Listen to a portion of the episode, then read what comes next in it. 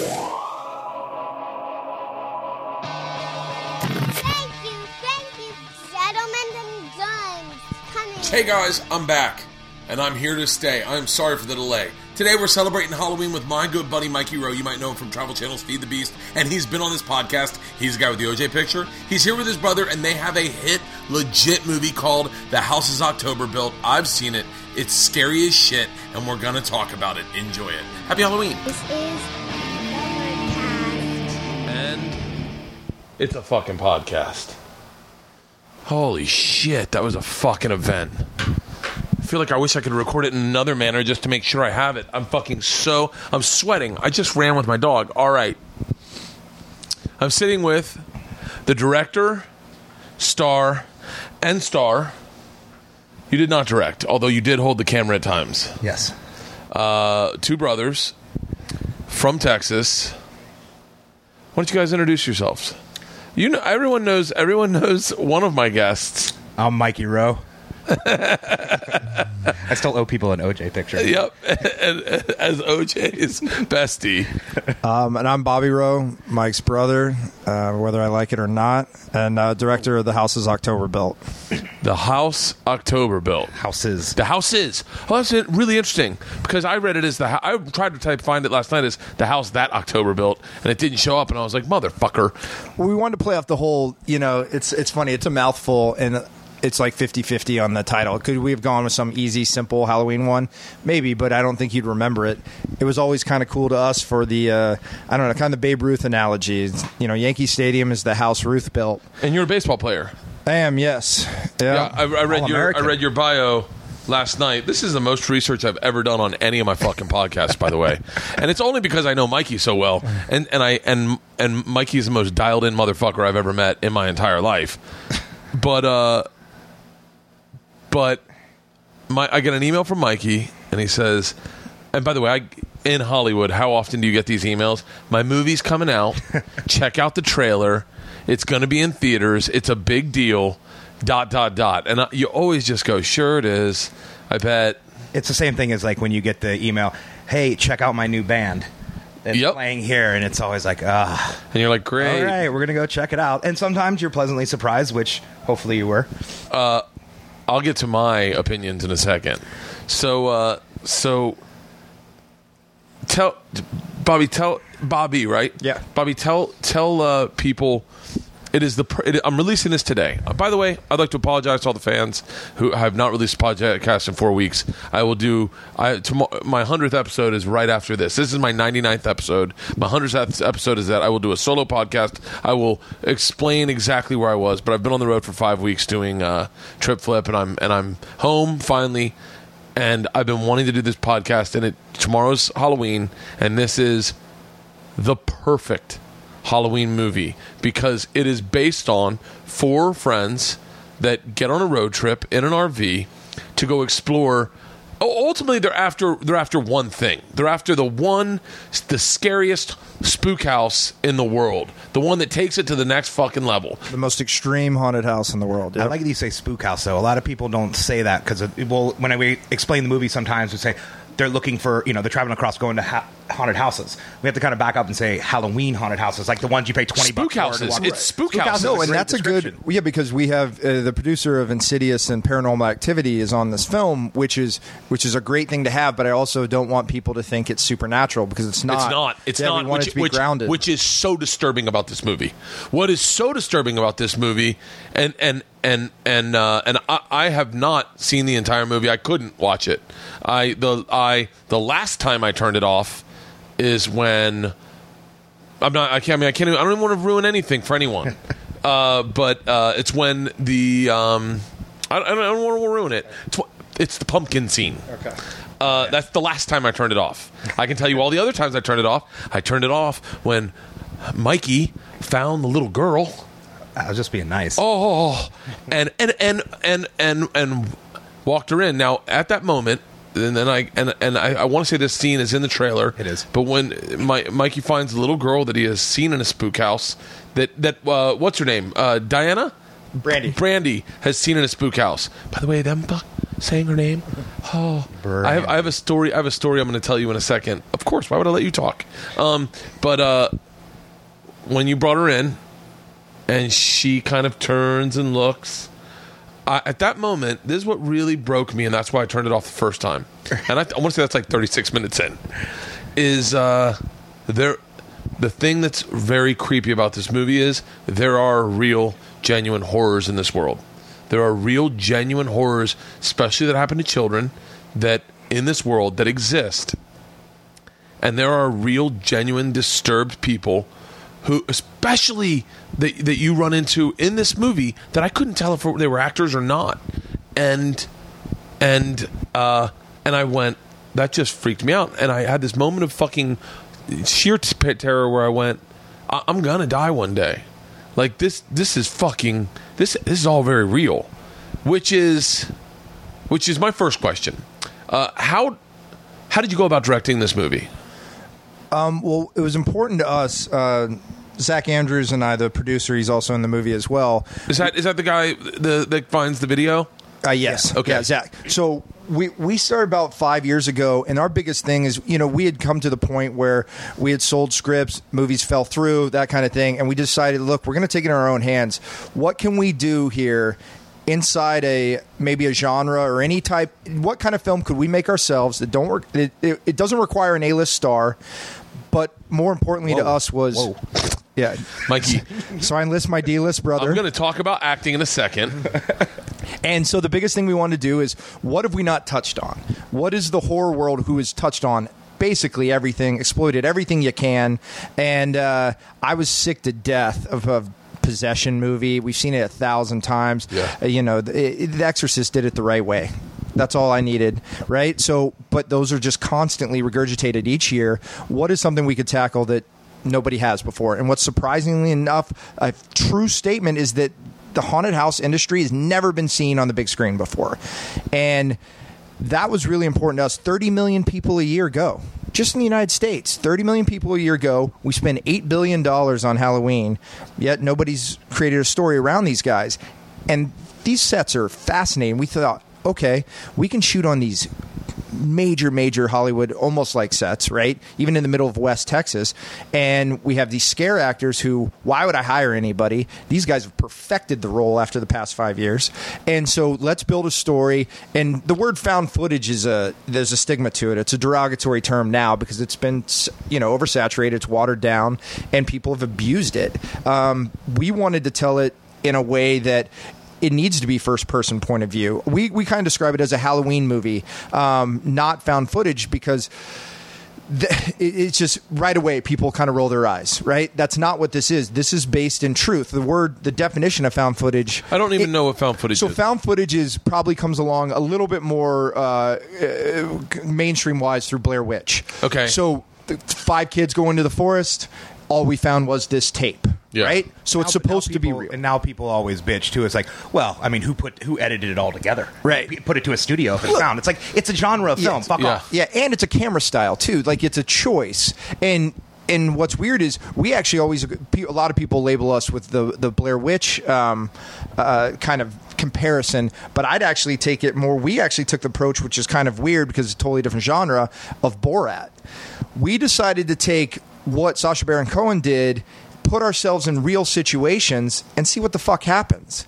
And that's what he does. And but it's for for laughs. Ours are hopefully for scares or at least tension. And I think getting some of these guys, all those interviews are 100 percent real. Uh, okay. Yeah, you know. So Because because the when you're sitting uh, in Texas and you're interviewing the kid and uh, just outside, and you're like, how creepy does it get? And he just is like, I mean, it's by the way, and and I, I, I want to finish on this because I do want to get to the acting because I said this to LeeAnn. I, she goes, um, "How's how's the acting though?" fucking amazing. And I'm being, dude, I'm your friend. I, I would just, I wouldn't say anything. Right. Amazing. I mean, you are, by the way, you are you.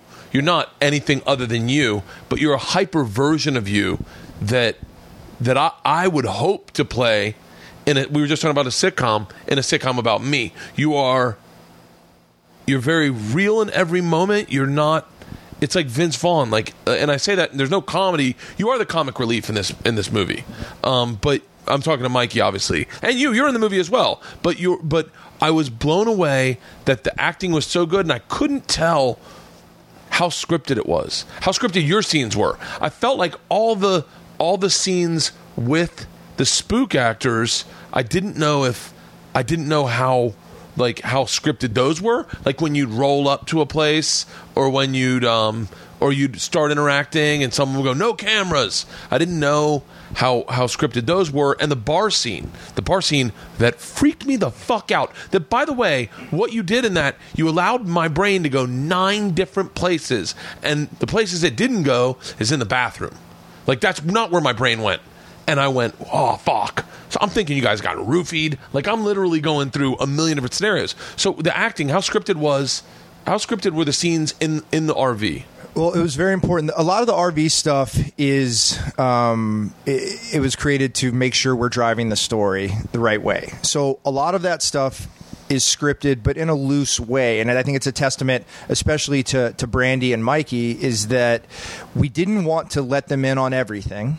Um, but we also they still needed to know where we were going, and that, that's the reason Zach and I even casted ourselves in the first place was to kind of make sure everybody stayed in line.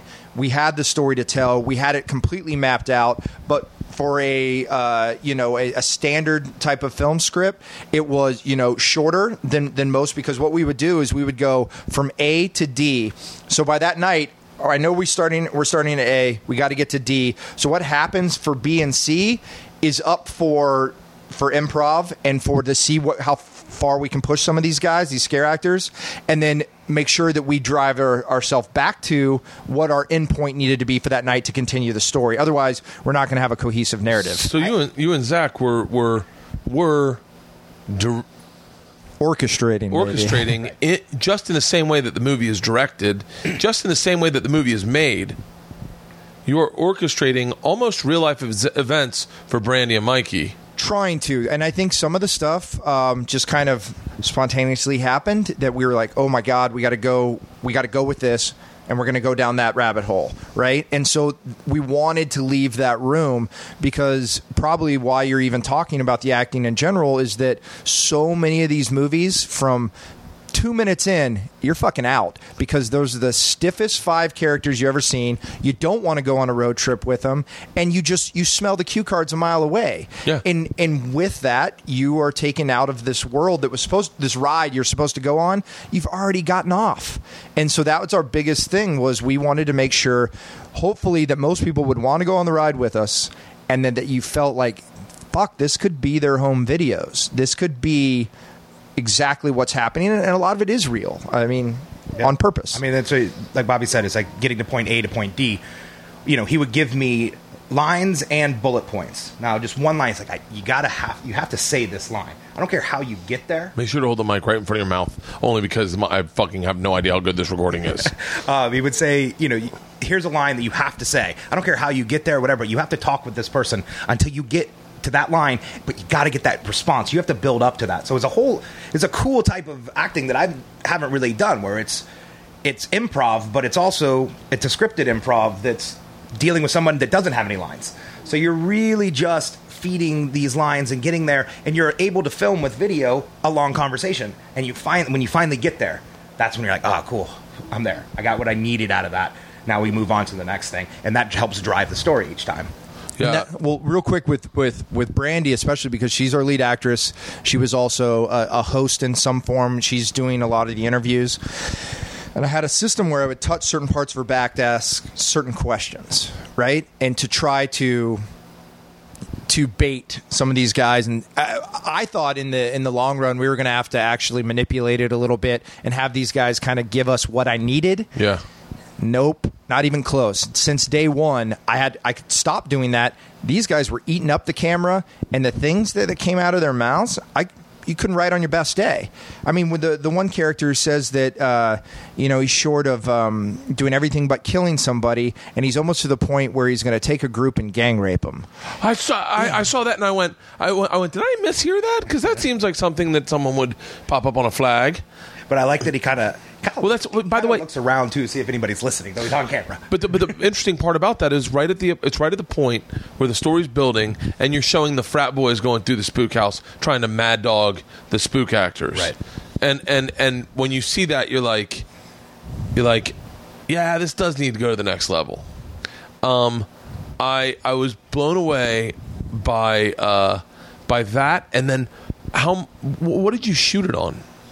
What camera? Yeah. Uh, we shot using probably five different cameras. We had six or seven GoPros running at all time. We had a uh, we used a, a just a Sony Handycam for the some of the night vision stuff. We used the X3 for majority of the uh, majority of the movie, and we used Black Magic for th- that. That was a tough thing because um, you can't light a haunted house, right? Well, Well, you got to keep, try. no, keep going, Right. And I'll tell you my experience in a spook house, and I will, and and and and and I'm dying to know what your insights. Did you are. ever get to go to one for one of your shows? Like, did you get? So the Yeah. first episode of Bert the Conqueror, and by the way, I should have said this. I'm dying to know. Do you think Adler and Sharp are going to watch this and go, "Motherfucker, we underutilized Mikey Roe"? One hundred percent. I mean, I watched this and I was like, why the fuck did anyone give that guy anything to fucking say? He should have improv. You should have they there should have been no scripting of Feed the Beast. Mikey was on Feed the Beast on Travel Channel that was a fantastic show and was a tad bit of I think I think uh massaged Yeah, uh, well- massaged past massaged into soreness. Yeah, I mean, it was. I I kept telling them over and over again. I'm like, just you hired me for a reason. Let me be me. The No one ever- You, you yeah. enjoyed the sizzle that we shot in the pilot for it is because I got to be me, and I was good working with people and interacting, just going off the cuff, and it, it would just work. So just let me be me, and I got fed so many lines that. I couldn't go anywhere. They're like, you have to say that. And they're and they're a little It was my 1st show too. Yeah. So it's like they're kind of pushing on you. It's like, well, this is your, you know, this is how it works. Yeah, um, but yeah, I, uh, I, s- I don't know what I was about to say um, before that, but your first, Oh, yeah. the first Oh, haunted so the yeah. first episode of Bert the Conqueror we did, we used to do webisodes. We did the first episode was in uh, Sandusky, Ohio. Sandusky, Ohio has the one of the world's greatest spook houses called Ghostly Manor. It's been going on for like twenty some odd years. It's in a roller skating rink. It takes like thirty minutes to get through. It is this guy. It is his passion. Runs year round, and I, I honestly rolled up, being like, thinking of the the spook houses you'd see at like the fair, you know, like that were like they weren't enclosed. right. Uh, a couple and mirrors, and that's a about couple it. mirrors and s- some spaghetti that you think's brains and a, some peeled grapes you think are eyeballs. And I went through. I do. I do not think this footage is found is is is online only because what we had to do is we had to light it, but we had to we had to we had to light it, but we had to light me. And so when I all I was seeing was bright light, and and then all you saw was someone jump into frame, and it scared the fuck out of me. It scared me so bad. I had an anxiety, an anxiety attack, an asthma attack, and I held a little girl in front of me like a human shield because I could lift her up, not even realizing I did it. And the network wouldn't put it out because they're like, "You look like a bad person." I held a little girl in front of me, and I was like, "No!" And I didn't know I was even doing it. I, I was just so scared.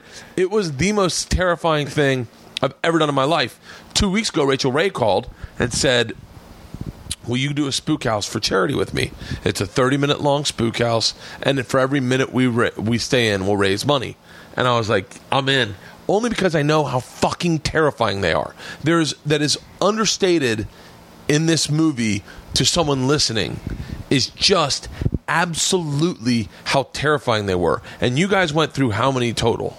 We've probably done 50 total Yeah. um, in the Over past. the- We, we started about five years ago because that's the thing when you shoot seasonally too. You can't. We did it. We shot it ourselves, and then um, other producers, people came on. They wanted to up. You know, there's certain things you can't do on your own, and sound is one of them.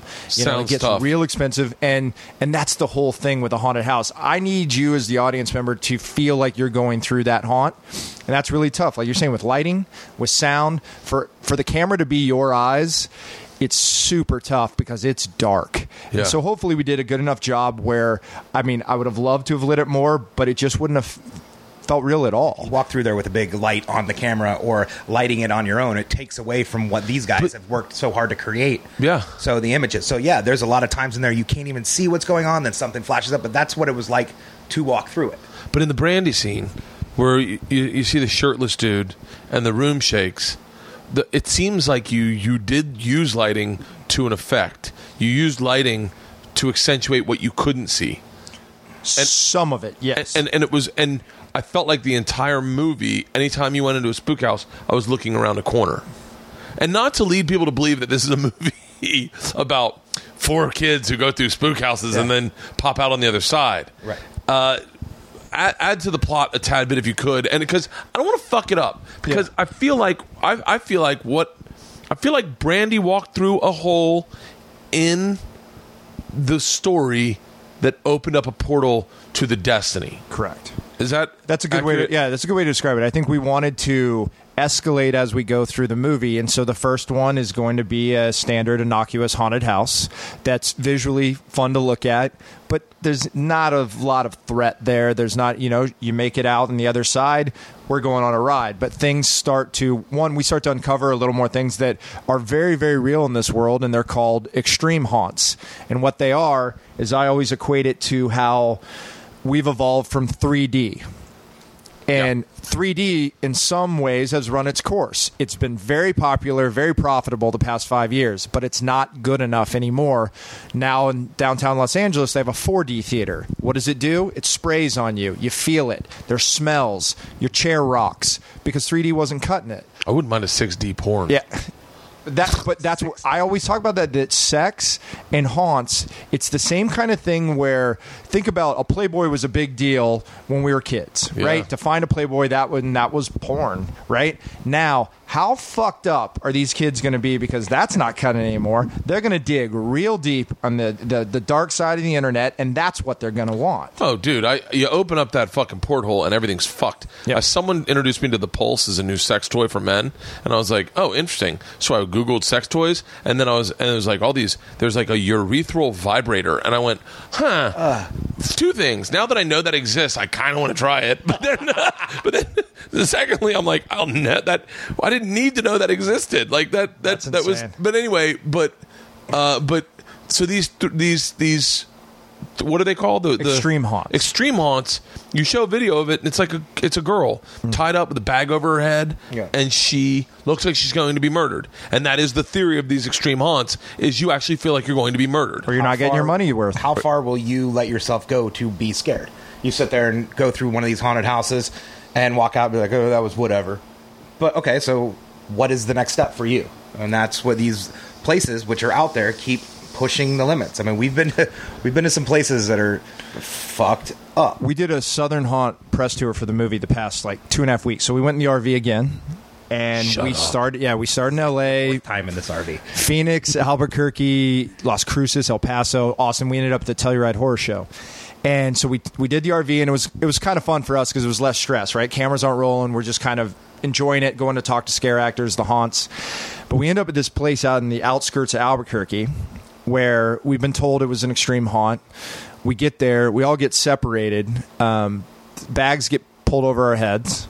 I get a shotgun pulled on me, and so you're feeling that metal against your side, two barrels, and I'm literally thinking, as much research as we've done, it's it's what you start what starts going through your head is did we walk into the wrong fucking place? Fucking shit. Yeah, so And they know who we were because of the movie. So how Yeah, far so are they gonna started take upping it 'cause we With were us, the they're like, cast. oh well, these guys can handle it.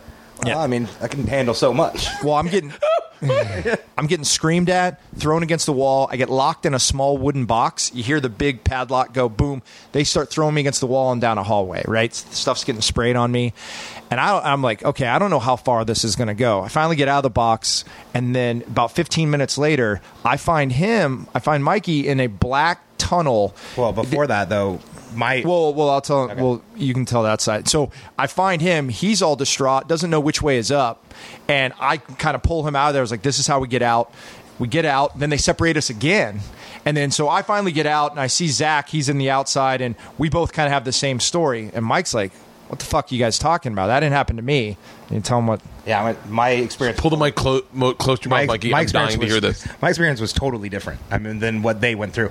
Mine, I was blindfolded, and they're screwing with me. I mean, they're putting me up against. Wait, like- walk me to the beginning. Start me at the beginning. I walk walk right in, and they throw you down on your knees and blindfold you, and uh, tell you to sit there.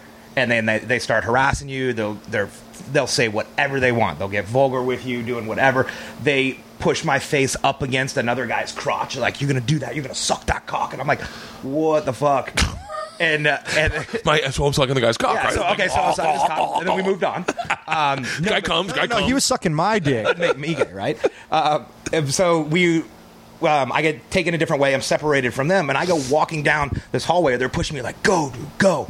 And they, and I'm walking, and all of a sudden I step and I fall ten feet. It's the most terrifying thing I've ever that's ever ever happened to me in a haunted house because three feet is one thing. You're Yeah. like, what the fuck just happened? Hold the mic this way. Hold the mic so that you're talking directly into a mic. I use two hands. Yeah, keep going. Yeah, hold, hold it with your hands. You're talking to me. three feet um, is one thing, but with ten feet, that's you get that feeling, that pit in your stomach where this isn't going to end, and I just fell off a cliff, and I ended up, I fell on an air mattress, but I'm just sitting there walking blindfolded, and I take the leap of faith of nothing, and it's gone, and I fall ten feet, and I laid on the ground like, what the fuck just happened? Where am I? Like, I don't know. And then someone gets up, and they take your blindfold off, they're like, get down the hallway, fucker. And like push you down the hallway. And you're like, so they started me off with complete terror. I mean, my heart is racing. So then the things that may not have been as scary if they would have started with those, like people jumping out, are absolutely terrifying because your heart is already racing. And the anxiety level is at the roof from the very first three minutes of the haunt. Without sight, too, I always I, the second he told me that story, I always think of the the scene in Van Wilder when they blindfold them and push them on the Doritos. haven't seen that uh, movie. that Okay. movie is based off of Bert. I haven't seen that movie. yeah, I bet you've never seen that movie. I've never seen that movie. I swear Really? to God. I swear to God. I've never seen that movie. They they push they push them onto Doritos. yeah, yeah, yeah, yeah. and they yeah. think it's glass. Yeah. But like that's the only thing that comes comes to mind when Oh, he said that. Well, they, they did that to us when we were pledges. They'd stand you on a on a six inch curb and tell you you're jumping off a cliff, Right. And and people break their ankles because you, you weren't ready for it. yeah, Right. Yeah, I mean, yeah. when you can't see, you think you're falling Let fifty. me feet. that. That did not happen to us. I heard that happen to guys. God damn it! Why the fuck's wrong with me? I was like, that happened to us. No, yeah, yeah, yeah. That did not happen to us. But it did. You did. There were things where like that where they it was the blindfold and you didn't know how far you were you were going. That is. uh that I, I that would drive me nuts if they if I they pushed me off a ten foot fucking thing under an air mattress. I'd be like, I just blew out my knee, you motherfucker. Right. But that and that's the thing with the physical ones like that is you don't they're they say on there this is an R-rated house. You will be touched. You will be grabbed. Be prepared or don't come in. and they're sly about it too. There's a there's a part after all this takes place, and then all of a sudden you're in a doctor's office, and they're like, "Come in, the doctor's going to see you now," like one of those you know spook house things, right? But they're like, "Sign in." I think we all signed releases right there, but I don't know. But I think it was a really smart way to do it. They're like, "Sign, sign, your in to name, see the sign your to doctor," see the doctor. and so they're yelling at you. You're like, "Yeah, okay," and they, I think it's releases. Shit. Yeah. That's fucking smart as Yep. fuck. Yep. So these were these were ones you did on the press tour. Correct. Was that the scariest? Um, the, when when there was gunplay, that it got weird, right? Like, there's a lot of things you can you can kind of go with the flow. Um, but I think a lot of it is when you just when you're not in the city, you're not at Universal Horror Nights, you're not at Knott's Scary Farm, you're at a place where, and like you kind of see in the movie, they don't do background checks. You don't know what's going to happen. Yet we're the type of society we've been taught our whole life. If a cop knocks on the door, say, "Show me your badge," and then you let him in, right? Like you've heard that. Yet we're also the society that somebody pulls up and says, "Get in my trunk and pay me seventy five bucks. It's Halloween." You fucking do it, and that's the dumbest thing in the world. But we all do it. I do it again. Yeah. With the kidnapping haunts and things like that. I mean, Yeah. those, those exist out there. Yeah. Um, but I mean, every we went to so many different haunts. It's hard to say which one was the absolute best because every haunt, every haunt had something cool. You know, whether it was just one that at the end you're kind of like that kind of sucked, but that one thing was really cool that we hadn't seen before. There's all and, and everybody's always being creative and pushing the limits. I mean, I went to one that again it started the same way where they in like they invoke so much fear on you at the beginning that anything works for you the rest of the haunt i got walked in um, you can only go one by one they shove you down in a chair zip tie your hands back put a gag in my mouth and a bag over my head and you have to be 21 to go through so they they you, they check your ID. So they Give know you a shot name. of whiskey first. They give you yeah get, get a shot of whiskey if you want to drink just to calm your nerves, um, which I did. And I um, bet you did. Uh, and then, uh, so they know your name, which that is terrifying if you don't realize that you forget that they know your name. So they sit me down in a chair. I'm zip tied, gagged, and bound, and bag over my head, and they sit me there for like three whole minutes. And you're sitting there like, okay, one minute is a really long time. Three minutes, you start thinking about what the fuck did I? What am I doing? Why am I? This is ridiculous. Why am I doing this? What am I searching for? And then, or two minutes, you get that, and then three, it's like I walked into the wrong thing. This is not a good idea, and you feel like a blade up against your neck. And they're like, Mikey, you're gonna fucking die. Your friends are already dead, and you're just like, whoa, whoa, whoa, whoa. What the fuck am I doing? What are you doing? And then This the guy, is- the guy walks out, and then another guy comes in in plain clothes, looks just like any of you two. Comes in, rips the bag off your head, and the bag undoes your zip tie. He's like, dude, we gotta get the fuck out of here. We've gotta go. This is not fucking what you think it is. We gotta get the fuck out. And you're like, and I start, I start shaking. I'm like, what do you mean this isn't it? And he's like, "Mm, dude, they just fucking cut my friend's head off. I just saw it. And he's like shaking and trembling. And he's like, we gotta go. And he runs you down the hallway. Then he gets tackled. And he's gone. He's out of the picture. And you're like, fuck, dude. you're like, where's my little leprechaun, my safe guy? Where is this guy taking me? And he's gone. And then you start walking down the hallway, and the haunt kind of begins. Well, the smartest part too is with the guy that comes into that room. Let's say he's wearing a very distinct striped shirt, and you saw him in line with you. They plant moles, right? So you know that that guy was waiting with you. So he's real, right? They have guys go sit out there for thirty minutes that are part of the haunt that act like civilians, and they sit there. But with a with a shirt that you can't forget, right? So when he comes in, you're like, "Oh fuck yeah, you're the guy in the line!" Like, Gordon let's go. Gartrell. Yep. Did you remember Gordon Gartrell? No, I have no From the. Cosby Show, It's the show, the shirt Theo wanted to wear, and then Denise made him one, and it looks ridiculous. it's a very specific. Sorry, That's a great That's a solid reference. I'm gonna look it up. Gordon Gartrell. So wait, which by the way, it takes all the scariness. You just picture a Gordon. You got to Google. I got to show you what a Gordon Gartrell looks like. Just no, because forever that story we ever tell it, that guy's gonna run in with that shirt. type in Gordon Gartrell. Um, so wait, so I mean, you're talking about spook houses that you're you're talking about. Let's put it in perspective of this way, is which probably is my expertise is thrills. So like I did, um, I did a rope swing. So that's the that's the Gordon Gartrell. Do you remember that I remember episode? This episode for sure. No, but wow. It was like when we were wearing Z Cavariccis Yeah. then and had like a thousand belt He spent a hundred dollars for a Gordon Gartrell, and Denise said he could make one for fifteen, but the arm didn't have a hole to it. it was a great episode. Um, so, um, so we've done. Uh, I, I would probably say my expertise is in in thrill seeking. I guess I don't know how the fuck I showed up on that, but uh, and and a roller coaster is extremely safe. That is the average spook house is uh, top thrill dragster. You take off at 120 miles an hour, you go up 420 feet, and it's over in 13 seconds. True, but every now and then somebody does die. Eh, But but I'm saying there's that Usually they- they 0.01 deserve percent. And same, you know, it's like they have a high, high blood pressure. Same people die in spook houses that die on roller coasters. Now, what you guys are talking about is like what I did the other day, which is the Corona Arch swing, where it's the Corona Arch. I'm sure you've seen it. It's viral online. It's called uh, World's Most Epic Rope Swing, and it's an arch where they've simply harnessed in, just like climbers onto one side of the arch. The rope goes up under the arch, and then you are harnessed into the other side of the arch, and then you run and jump off the arch and swing through the arch like five feet from the ground and swing up over the arch and then back down. So, and when when I did that, I went, okay, this isn't. I didn't sign any fucking waivers. I didn't. I had to rock climb to get myself up to it. Oh, this is one where you jump off like it's like looks like you're at the Grand Canyon kind of, right? Here, here, here, here, here. Just to put it. I'm, I'm only only so that you get my reference. And by Corona, do you mean here in Corona, California? No.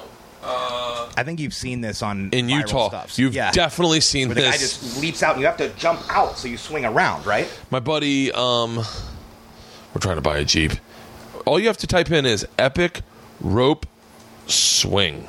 My buddy Creighton. Uh, Oh my god. so this is what I'm talking about, and this is what I feel like you guys are talking about. And when I did this, it just didn't have. There was no safety involved. Like when you're out there, you're actually on top of a mountain. You're on top of a, on top of a, a you harness in, and you jump off. Do you have to hold your rope till then let it out? Uh, no, you just jump as far as you can. Oh my god. so we did that the other day. But when I did that, I went, okay, so that is not. There's no safety in here. Like I, there is safety, and this guy Creighton that put it together, Creighton Baird. I have him on my podcast. Uh, I'll post that very shortly. But um, when you did it, you were like, "Oh, this is real thrills. This is like get done, kiss the ground, and thank God." It's not skydiving. It's this is real, legit. Like a dude died doing that and when you do it, you know you know you're charging it pretty hard. You guys are talking about that. Like you're talking about something that I don't think anyone knew existed. A, a lot of people, a lot of people don't. Um, there's a lot of ones that are coming out now that are really pushing the limits too, and everybody's asking, you know, why why do people search this out? Why do you think people like to be scared? Well, after doing all of this research and everything on haunted houses and being scared and whatever, your brain releases the exact same chemical and endorphins of you being scared as you having sex. So funny. I, I don't like being scared. Like But you it- like it- sex. I like sex a lot. but like I don't like being scared. Like when just the smallest scene in your movies in your movie would freak me the fuck out. Like the bunny rabbit. I fucking I, I I lost it. I lost it, and I when I saw it, I stopped. I was like, "That's where I stop," and I'll start the interview there. I'll, I'll say I left off there, but then I was like, "I got to see what happens," and then I click it, and I keep going, and just, I mean, just the smallest. It's amazing. The smallest little. Who played the bunny rabbit? Just a real scare actor. Are you serious? Yeah. Some fucking that guy. Could, Big dude too. Okay, now okay, now let's get to the scene. Let's get to the scene where you guys. I'm a bad interviewer, everybody. Bear with me. Let's go back to the th- to the plot so we can get me to the scene that I'm dying to talk about. Okay. Um. So in the plot, there is a moment, a pivotal moment. I'd say the end of Act One, where you guys are at maybe your second spook house. You've you've met some really freaky fucking people. Uh, Brandy possibly has gone through a wrong door, which I feel like. And Mikey decides to be Mikey, which, by the way, is a very. By the way, uh, uh, none of this I feel like is is acted at this moment because I hear you saying to him, "Just do Mike, like be be yourself, M- do Mikey shit," and then you're like, "I'm a Halloween god" on top of everything, and he pisses a dude off, and that I think is the end of Act One. Correct? Correct. And and because of that, everything starts spiraling out of control. We put things in motion, and um, I think we were poking the bear a little bit with trying to find these uh, extreme haunts because a lot of them don't have websites. They really don't. They they they're kind of like how you know how the big food trucks are the ones that are like really popular. Just tweet an intersection, and they'll be there for thirty minutes, and you you better get there or you never get to taste it. Right? Yeah. Some of these haunts are taking that mentality, and you better find them and well, they're we always joke they're going to places where cops couldn't get there if they tried, right? Like if you really had an issue. Um, so that's kind of what we do. And, and when Mike starts kind of messing with, uh, let's say, some of the backcountry folk, Well, you're the one that says it. yeah. You're the one that says it. And when you said it, I saw the look on your face, and I went, "Oh, they're definitely brothers. well, because that's the thing. It's like we. Y'all found my fire." Yeah. Oh, oh shit! I couldn't tell if that guy was black or white or just Yeah. scary. Yeah, he he- was covered in like something. Y'all enjoying my fire? Yeah, that's it. That's it. Y'all enjoying my fire. it, it, it is the it's the it's unsettling i think more than anything because we didn't we didn't want to rely on on gore and blood. It's more about tension and suspense and and just uncomfortable situations and trying to get people on the edge of their seat. And hopefully that's done because the, the crutch would be to roll heads down the hallway right? Like that's the that's the easier way to do it. And we've seen that before. So hopefully this is just more along the lines of of it's Halloween fun, but also very, very much so Halloween realness, and it's out It's there. very real. And that's the, the, I, I- I think you nailed it though at the very beginning when you started talking here about how you were just how there's some fucked up people out there and they're just it's twisted in the shit they do to kids or whatever it's out there with you know the quote that the movie opens with. Yep. Uh, it's a It's- great quote. Yeah, it says, uh, "I'm not afraid of vampires, werewolves, or haunted houses. I'm just afraid what human beings do to other human beings." And that is where this story rests. Because ultimately, you are exploring a culture where you do say, "Hey guys, I know it's Halloween and I know this is the scariest night, and I want you to do things to me that I'm willing you, to let you do, and I want to see how far you'll take it, and let's see where it goes." And, and and and that is and and what is the scariest about that is it's real. And what's even scarier about it is that you have real characters in real scenarios dealing with real people telling a story that is inherently real. And and you have a moment like you do and and and and to tease the story, I would venture to say and I don't know is it that first group that that here's the thing that I that I kept thinking in the back of my head that I don't know if you said, but I know that is part of the story is uh, imagine if you cyber taunted a real sociopath, and that is kind of the story has a hint of that because you guys are on using the internet very much. You're on Facebook in this movie, and you're looking for these things, and there are chat rooms and all these people that are involved with that are there and they take this very seriously and you are i mean mikey's getting drunk before going into one and you know and you guys smoke pot before going into another with was he really high in that scene because he plays high fucking amazing he plays high amazing He did a really good job in that scene. I'll leave it at that. i was like motherfucker those are real tears yeah. but uh but that was it was so was not. it was so scary in that essence Well, I think what to touch on what you're saying is that, and and I don't get it, and I don't know why people feel the constant need to check into places or have their location for everything because we're becoming so accessible as a society. Like even if you're some A-list actor down to if you sit there and tweet I'm here right now people are going to fucking come Yeah. and and and I think we hope play with that a little bit on being on the internet, whether it's using your Instagram or whatever. People, it's going to show your location a lot of the times if you choose that option, right? Pops on there. These people could very easily follow us. They could very easily find us, and I've never, I've never understood that at all. The last thing. The world I'll ever do is check into a place. Has nothing to do with anything but the fact that my wife doesn't need to know I'm at the bar. I gotten so neurotic, I wouldn't let my altimeter fi- use my current location, Yeah. which kind of renders an altimeter useless. so, but um, uh, the scene. Okay, now let's let's talk about scenes. Uh, the scene with you and the chick in the in, a, in the Winnebago. oh, the the scare act, the ghoul. Yeah, Yeah. Oh well, yeah. Well, my character, my character's whole you know time the whole, throughout the movie is more not as interested in what we're doing as more as it is. I'm along. I want to be along for the ride to you know bang chicks and you know just drink and have a good time. I don't really care what my my brother's into this. Um, whatever. He brought me along. Yeah. Um, so yeah, that one. Um, that was more t- just to perpetuate my character. Um, that I was supposed to be interviewing her, and but then they pulled me aside, obviously, and they're like, "Yeah, pull out the creep ball, let's go." See if And- you can fuck her. yeah.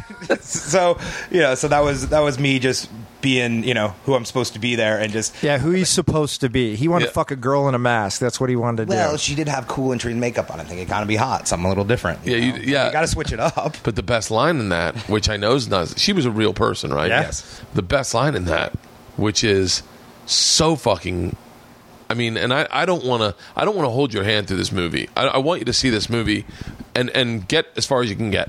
That's all I can tell you. Because I, I and, and if you love scary movies, then maybe there's a different vibe for you. But if you're like me, and you and I, I, I literally was white knuckling it through it. Uh, but the best line in that is, "Do you ever hook up with any of the guys in the outfits?" And she goes, "That would be like kissing my brothers," and that gave an energy to the next scene that you couldn't have known was coming. I, I can't imagine, but it I it just made everything so fucking tasty. And where you went, "Oh fuck, no wonder this is happening." How many times did people really tell you to turn the cameras off? Oh, it happened a lot. They they don't allow filming in most of these haunts. Some of the owners, um, th- they knew what we were doing. It's a commercial for them, to be honest. No matter how you know far we dig, you know, it's still it's what people sign up for. We interviewed a girl that said, "What if a well, you saw the one interview. The guy said he spent his community service in a haunted house because the judge appointed it because it was for a charity, thinking that so let's give the felon a, a rubber knife to wield, and you know, and so."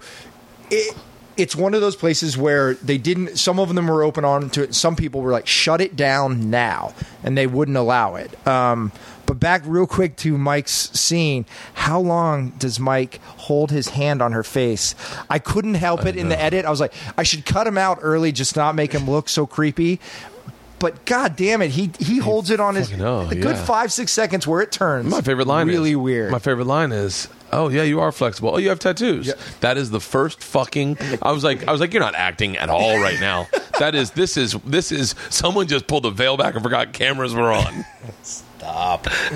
she contorts too, and I hate it. The GoPro was set up too high where she decided she's like, oh, I can contort my body, and she does it on the ground, and we're kind of right above her seeing it's her like an do it. And she, yeah, she's like crab walking type of thing. It's so strange, but unfortunately, the GoPro because you couldn't touch it. I couldn't. I, you can't maneuver a GoPro from the outside of the RV looking in. So, so now as you went through and you worked with these actors, did you?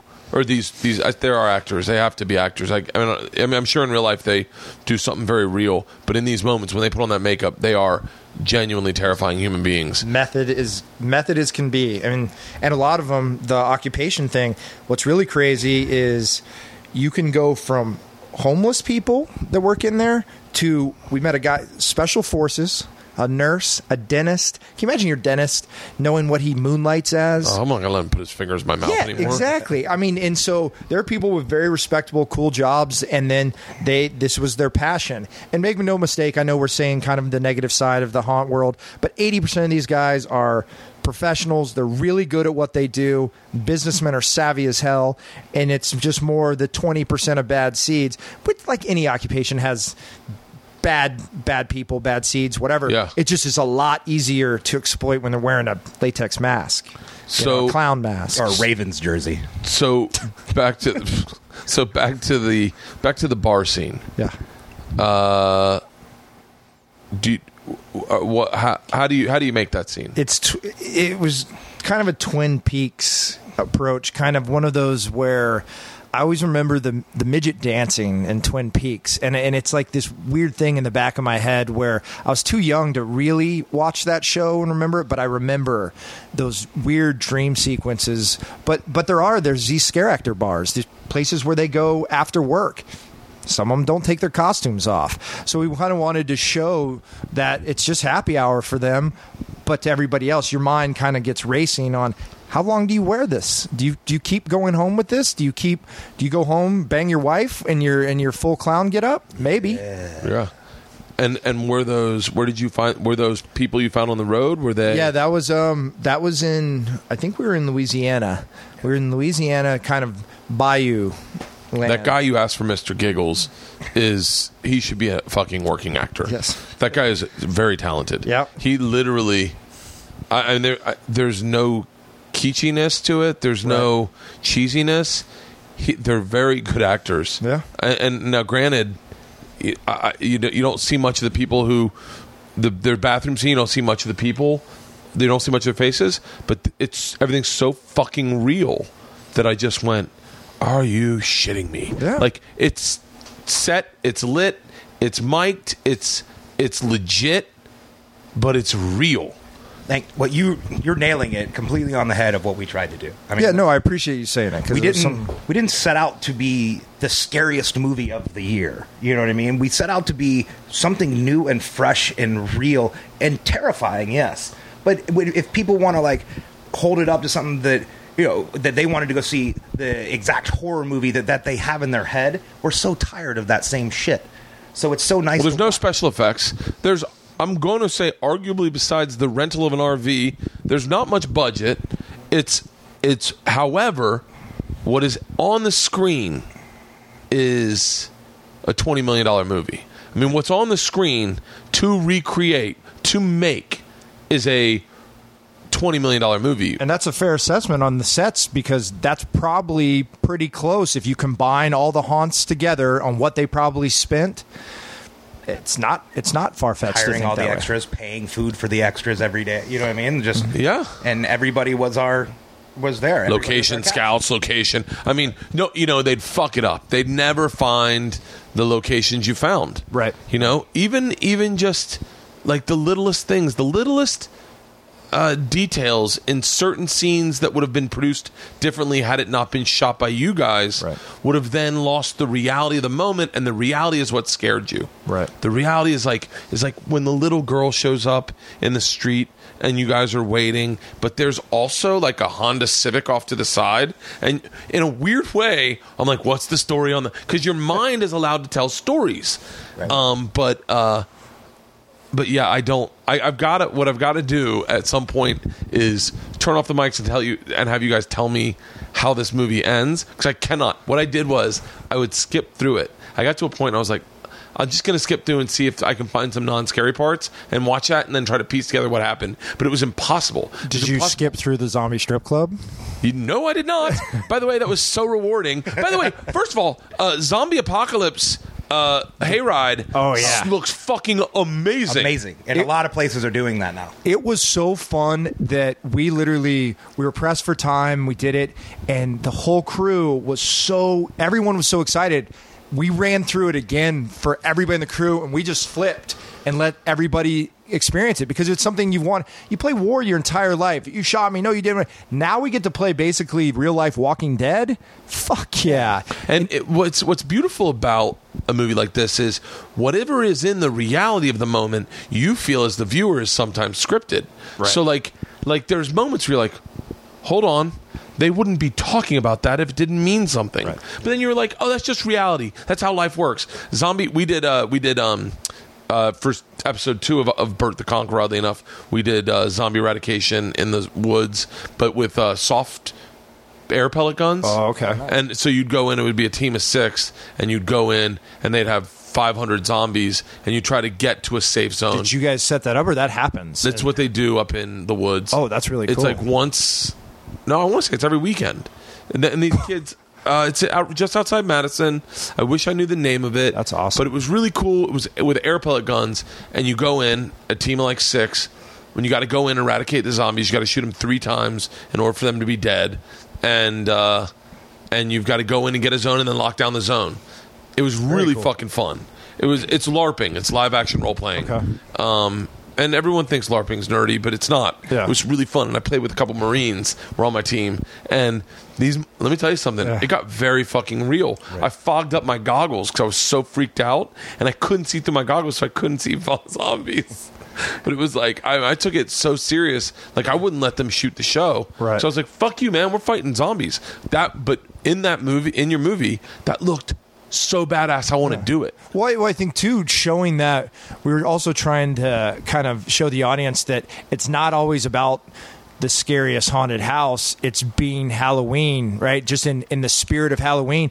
Just go have a fun, good time, a creative time, and that's why we were trying to find things that weren't just dark labyrinths or you know what I mean, a house in the middle of the country or a corn maze. Use the ones where. Uh, You know the the paintball or a strip club that was zombie. Zombie strip club Yeah. was, and that was at the point where I was like, "This brandy chick better get fucking naked." I was like, "I was like, this is a horror movie. I hope these motherfuckers know the genre. I better see tits really quick." And then they were like, "Mikey, this is right up your alley." And I was like, in my head, I was like, "Zombie bar," and then and then they were like, "No, it's a zombie strip club," and I was like, "Oh fuck yeah!" I was like, "Nice montage, gentlemen." need that little break in between. Except I scares. kept, except the movie is so intense that I kept waiting to see that little girl. Like come on stage. That would have been God. We should have done that. Just have porcelain walk on stage. dancing on I, stage. I, Really I don't want to. I don't. I don't want to You can't spoil it. You're not allowed to ask certain things. I There feel are like. certain you want things- you want to ask a couple things here. And uh, there. There are a few things that I want to ask It's that I'm. fun to ask people what they think afterwards. What is real? What is fabricated? And those questions you get to ask when the mics turn off. Yeah. And then uh, people you listening on this, if you you know follow us on Twitter or whatever, and want to ask us, you know, we'll answer some questions here and there. yeah. So is the movie? Where where where can you get the movie right now? So the movie's been in theaters for uh, for about two three weeks in, in October. Now they're making a big push. So if you have Directv, iTunes, Vudu, you know, I got it any- on iTunes. Yeah, I downloaded it last night. Yeah. and I was like, uh, Mikey's like, "Ooh, turn the lights down low, turn the uh, loud music up high." I was like, "Fuck that!" the last time I did that was with Donnie Darko, and I was in New York, and I had the fucking laptop on my or the little what you call it thing DVD player on my stomach, and I had my headsets on, and I'm watching Donnie Darko, That and rabbit. just and and all of a sudden the rabbit comes up and knocks on the wi- on the mirror, and I'm like watching, and all of a sudden my roommate Valerie grabbed my foot to see like to go, hey, you're keeping us up, but the lights were out, and I screamed, fuck! I was like, motherfucker! She was like, "Oh my god, sorry." So I was like, "No, Mikey, I'll watch it in the morning when my kids, right after I drop my kids off to school." Well, hopefully too. It's it, what's nice about being able to have it at home now, where you know you can you can order it basically anywhere you have a provider. Anyway, you can watch it, and then it's one of the rare movies I think that you can go out and experience exactly what we did at like your local haunted house. Go live That it is- out the same is way. the beauty of this, and I wish I had said that earlier. Is that the coolest thing about that is exactly what you said? Is this is a movie you can watch and then go do. I mean, Yeah. you name that place where they take you in the gun. You, you, that wasn't special treatment. That's what they fucking do. Yeah, Right. and that was important to us. We we chyroned all the all the real haunts, and there's a list of them in the credits because we want you to go. I mean, those guys were awesome to us, open armed, and you're going to meet a lot of the characters if you want to that we do along the way. They work at those haunts, so you'll be able to see them. I mean, you know, we got a couple days left before Halloween, and most of them actually run through the first week in November. But Yeah, it's it is. I'm posting this right like today. Um, it is. Uh, it is. Uh, it's look. If you're a single group of friends, this is what you do tomorrow. Fuck a Halloween party. You would dress like about horror and fucking walk around in a in a smart, smarmy costume where you're like, "Don't you get it? I'm ISIS," and everyone's like, mm, "Nice, very funny, very funny." No one gets laid on Halloween. Go and fa- scare the fuck out of yourself. Celebrate Halloween the right way and scare the living fuck out of yourself. Now, here's what I'm gonna do. I'm gonna hit pause. I'm gonna ask a bunch of questions that I have to know the answers to, and then we're going to continue. Okay? And let's hope this fucking works. This is probably horrible. I've heard that pause trick before. Yeah. Paul. All right. I just asked them how the movie ended, and they won't tell me. So now they want me to watch the last 20 minutes with them, which I'm not a big fan of. Uh, so what we're going to do, let me type in my password, herpes herpesboy72. and let's go to, oh, that, now we're FaceTiming with my children. Uh, iTunes. Resume playing. Okay. All right. We have we have 25 minutes in the movie left, which is probably 20 minutes in the movie, right? It's like five minutes of credits. We are going. You just Here, listen, listen. give anybody a chance to Is talk. you really going to get an invitation and then just? Oh, I can't even tell you that much. I don't want you to know. This is what we. All right, I'm going to hit pause while we watch this, and I'm going to come back on when things happen that you need to know about. Okay? Good luck going to a spook house, everybody. Fucking shit. I could not have sat through that. I could not have sat through that without you guys being in the room. That's nice of you to say. Uh, oh, I don't know how to. I don't. I. I I'll tell you one thing. There's a spook house up the street. My daughters are not going in it this fucking week because now all I think is that some fucking. I mean, I. I. I. I, I can't. I, I can't. I can't talk more about the movie without spoiling it for anyone. But the fucking the subtleties of it are what makes it, and the fact that you can see people not acting in moments that are possibly the pinnacle of the movie. Uh, God damn it, that's a fucking head fuck. That's like, uh, you know what that's like? Is um, like uh, any of the movies where you realize, oh yeah, that's that's real. Like Norman Bates. Right. Yeah, that's right. Mom, dudes do live with their mom and are crazy as fuck. You know, Ed Ed Gein. That's right. They do make suits out of people. Just, Silence of the Lambs. Yeah. That character was so fucking real. You were like, I mean, it's Because he Jeffrey is Dahmer. Ed Gein. Like, Yeah. that's who he is. Yeah, Jeffrey Dahmer, Ed Gein. Uh, what's his name? That you used to. Who's the guy dressed up? He was a clown for kids' birthdays. Um, uh, oh, John Wayne Gacy. John Wayne Yeah, Gacy. John Wayne He was a Gacy- clown for kids' birthdays. one of the scariest things in the world is John Wayne Gacy. Um, did you ever see the movie about him? How he kills people? Wasn't was he the good looking guy that went to the sorority houses, or is that? No, that's that's Ted Bundy. Ted Oh, Bundy. okay. Ted Bundy went to Florida State. That's where I went to school. Nice. So, Alumni, fellow alumni uh, yeah, well, Chi O House is where he killed people, and then people in Tallahassee. in Tallahassee went and broke into Killed the like Chi O seven House. girls in that house. Killed killed a bunch of girls. Killed some nurses. He was a fucking so. I mean, obviously, what am I The genius breaking new there, too. ground? He broke out of jail. broke out of jail like he was twice. not a new good guy. I mean, I'm telling you, um, it, it is. Uh, it's fucking. It's the reality of it. John Wayne Gacy would go had a pair of trick handcuffs, and he'd go here handcuff me. So he'd do it to like boys, Oh, my and then he'd handcuff. They'd handcuff him, and he'd get out. They go, "How did you do that?" And he goes, "I'll show you to do it." Turn around, and then he put real handcuffs on him and fucking kill him. I mean, fucking. I the idea that there could be I don't want to. I'm gonna. I'm gonna leave it at that. I don't want to talk too much more about the movie because now I'm gonna fuck it up for people. But the movie is the house is October built. It is fucking amazing. What was the process of selling it like? Well, we actually we all went out and shot the version by ourselves, and we wanted to because How close is it to that? What I just watched? Um, it's close. It's just more the upped, crisp, cleaner sound version. It's it's same premise, um, but it was very important to us because a lot of execs and a lot of people we talked to, they just didn't understand how big this haunt world was is. I don't think I did. and I, Right. I don't think I did. I thought maybe some of it was produced, and then I looked at it and I was like, "That's impossible. Yeah. There's no way they produced all this. No, you're. These I mean, real people. Well, yeah, most people they see the commercials for, let's say, the Six Flags version, or like we said, Knott's, Universal. Yeah. those are the big That's commercial what ones. people think. Yeah, they're Dude, a lot of fun. But when you I was go, on Bert the Conqueror, we were in. Uh, I want to say we were in. Uh, we, I don't know. I'm, I, this shouldn't make me laugh, but uh, we were we were in. Uh, I don't know. It made me laugh harder then, but uh, we were in um, Massachusetts at that at that Six Flags, and it was spooktacular or whatever. It was during Halloween, and um, we're trying our hardest not to shoot so that you see any of the Halloween decorations. But in, I mean. You couldn't help it because kids are dressed up and they're hiding in the bushes, and then you'd walk by and they'd come out with a chainsaw. or the knee pad, the metal knee pad. Yeah, and, and it would and it would scare the fuck out of you.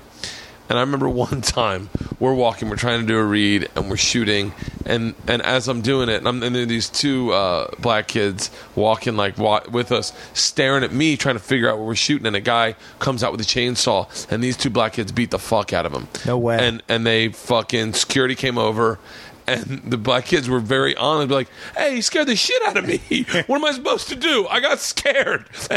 the kid was like, "I work here," and and all I could see was Bobby Kelly a long time ago had a joke about going through a spook house and punching a kid, and the guy was like, "I'm an actor," but this kid was like, "I work here. You can't beat me up," and they beat the fuck out of this kid, and I laughed so hard, and but uh but I want to keep I want to keep playing without volume. But because one of the coolest things is that you guys highlight the places that you went, the locations that you went, Right. and that's the.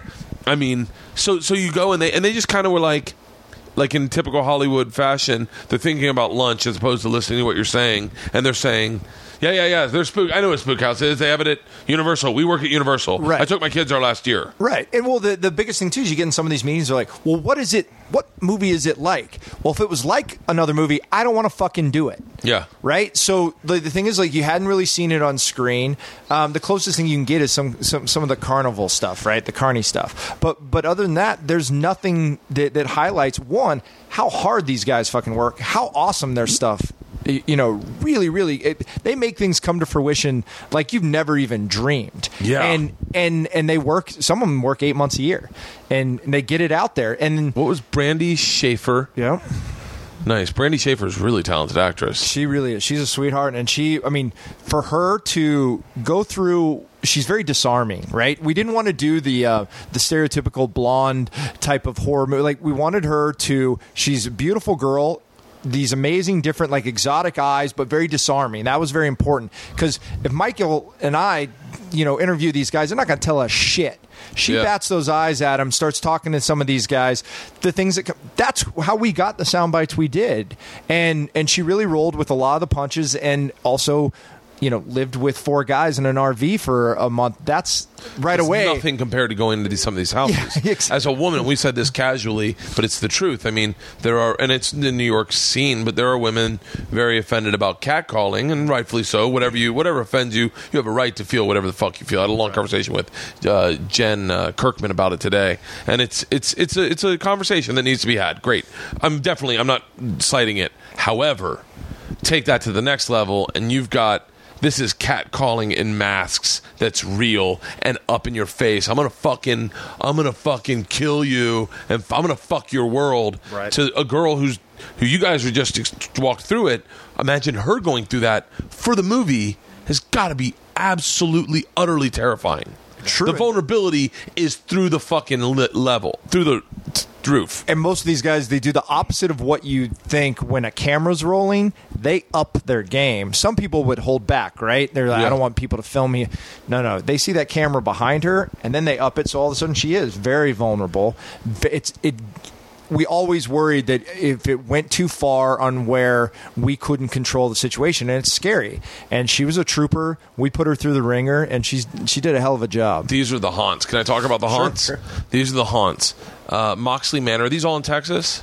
texas and louisiana mostly So if you're in Texas and Louisiana tomorrow night, find these places: Moxley Manor, Thrillvania, Cutting Edge, Terraplex. I saw that one. I saw Terraplex. You guys pulled up to Terraplex, Yeah. and I went, "Oh, oh motherfucker!" uh, Zombie Manor, Phobia, Eclipse, Rise, The Haunt House, Terror Nights, D and D Bar and Lounge. Is that where the fucking scene took place? And then the final best. then this is Just go to D and D Bar and Lounge, and then Mickey Martin's Ship Wheel. Is that the strip club? yes what a great name too I gotta hit that strip club up. Yeah, it's awesome. Were those girls strippers there? Uh, some of them, yeah. With the one with the perfect nipples? Some of them don't require used masks. Back in the day, and now she owns and runs the place. Oh my god, that girl with the the one girl with the perfect boobs and Oh, the perfect yes. nipples. Yeah. Oh, oh, the perfect nipples. I thought you were talking about the old lady behind the bar. Oh no, no. But uh, but and Rise is the paintball. Rise is the paintball, the zombie paintball, which was fantastic. Where's that? that one? Is in uh, Baton Rouge, Louisiana, outskirts, I think. I guess if you're Baton Rouge, you maybe have heard of it. Right. But if you haven't, if you're in Baton Rouge, I know I have a huge Texas following, and and the one I was talking about is in Ghostly Manor in Cedar Point. Um, and then and then where do people find those like next level? How do they find out about the next level? Uh, like real shotgun in your back. Right. We started learning about.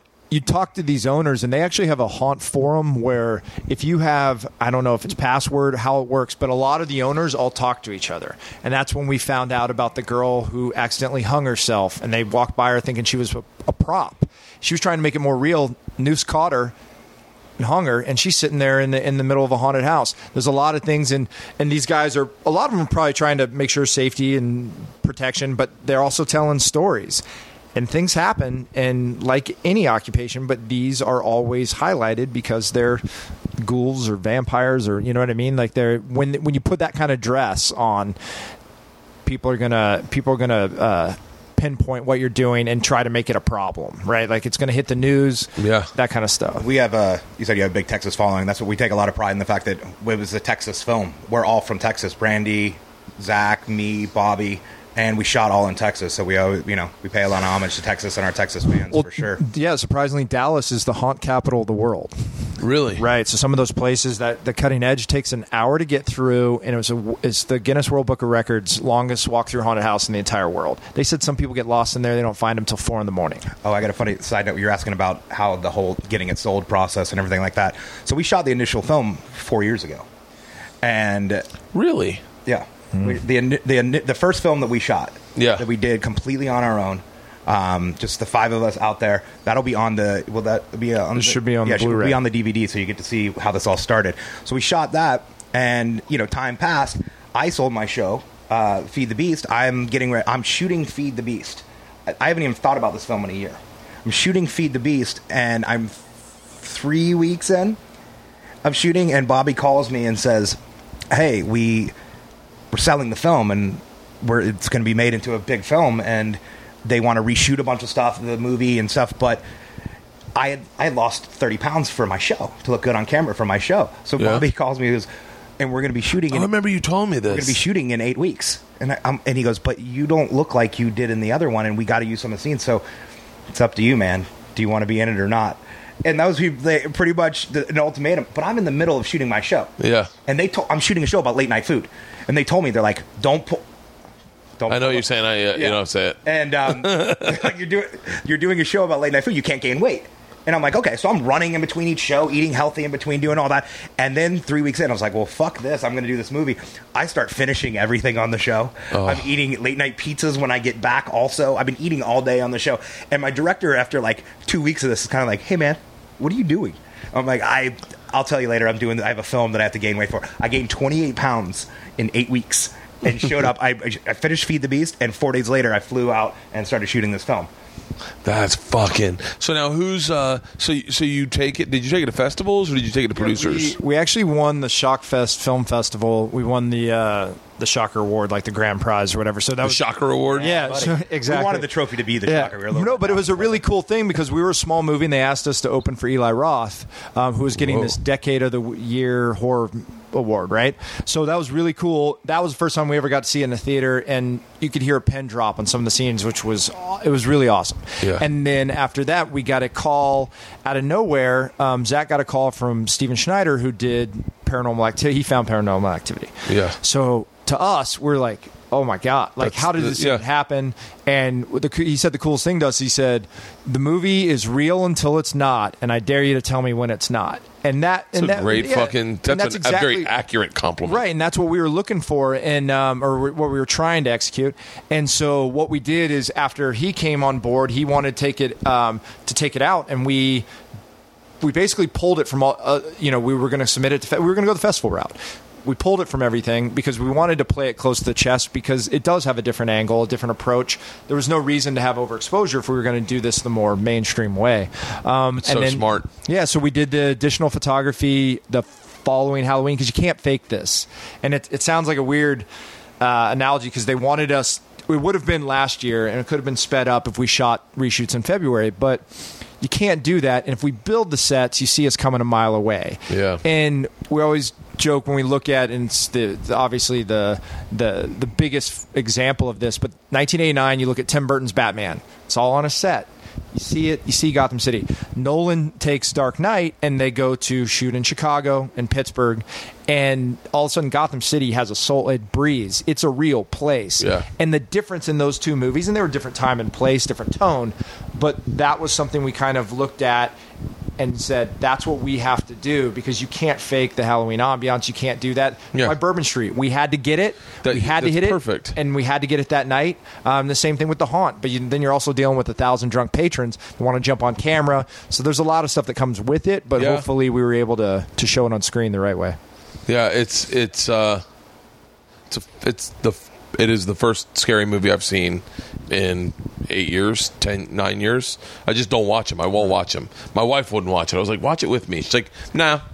I was like, yeah, but you're gonna see him tomorrow. He's gonna be alive. Like whatever happens in the movie, he's fine. It's a movie. She's like, I don't care. I stay home too much by myself. I don't need that shit. My imagination's way too fucking vivid.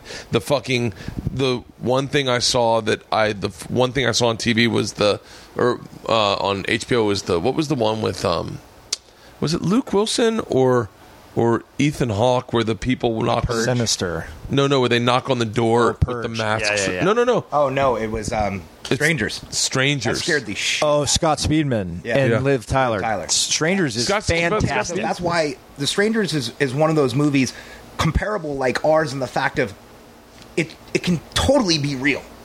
I mean that you Strangers go out- is based on a real based story. on a real Based on a real story. That can totally happen. Some sadistic fucks out there know these people are staying at this lake house and just go fuck with them and kill them. And Well, no the one would crazy- ever, like no. The crazy thing is, if you think it, it can be real. Right. Mm-hmm. If you think it, I mean, the, it's got it's got to be scary to think that you put this out there, and there are people that are like, "That's not such a bad idea." Right. Right. I bet I could kill a person, get it out of my system. They won't fucking know. Like, I mean, that's the theory.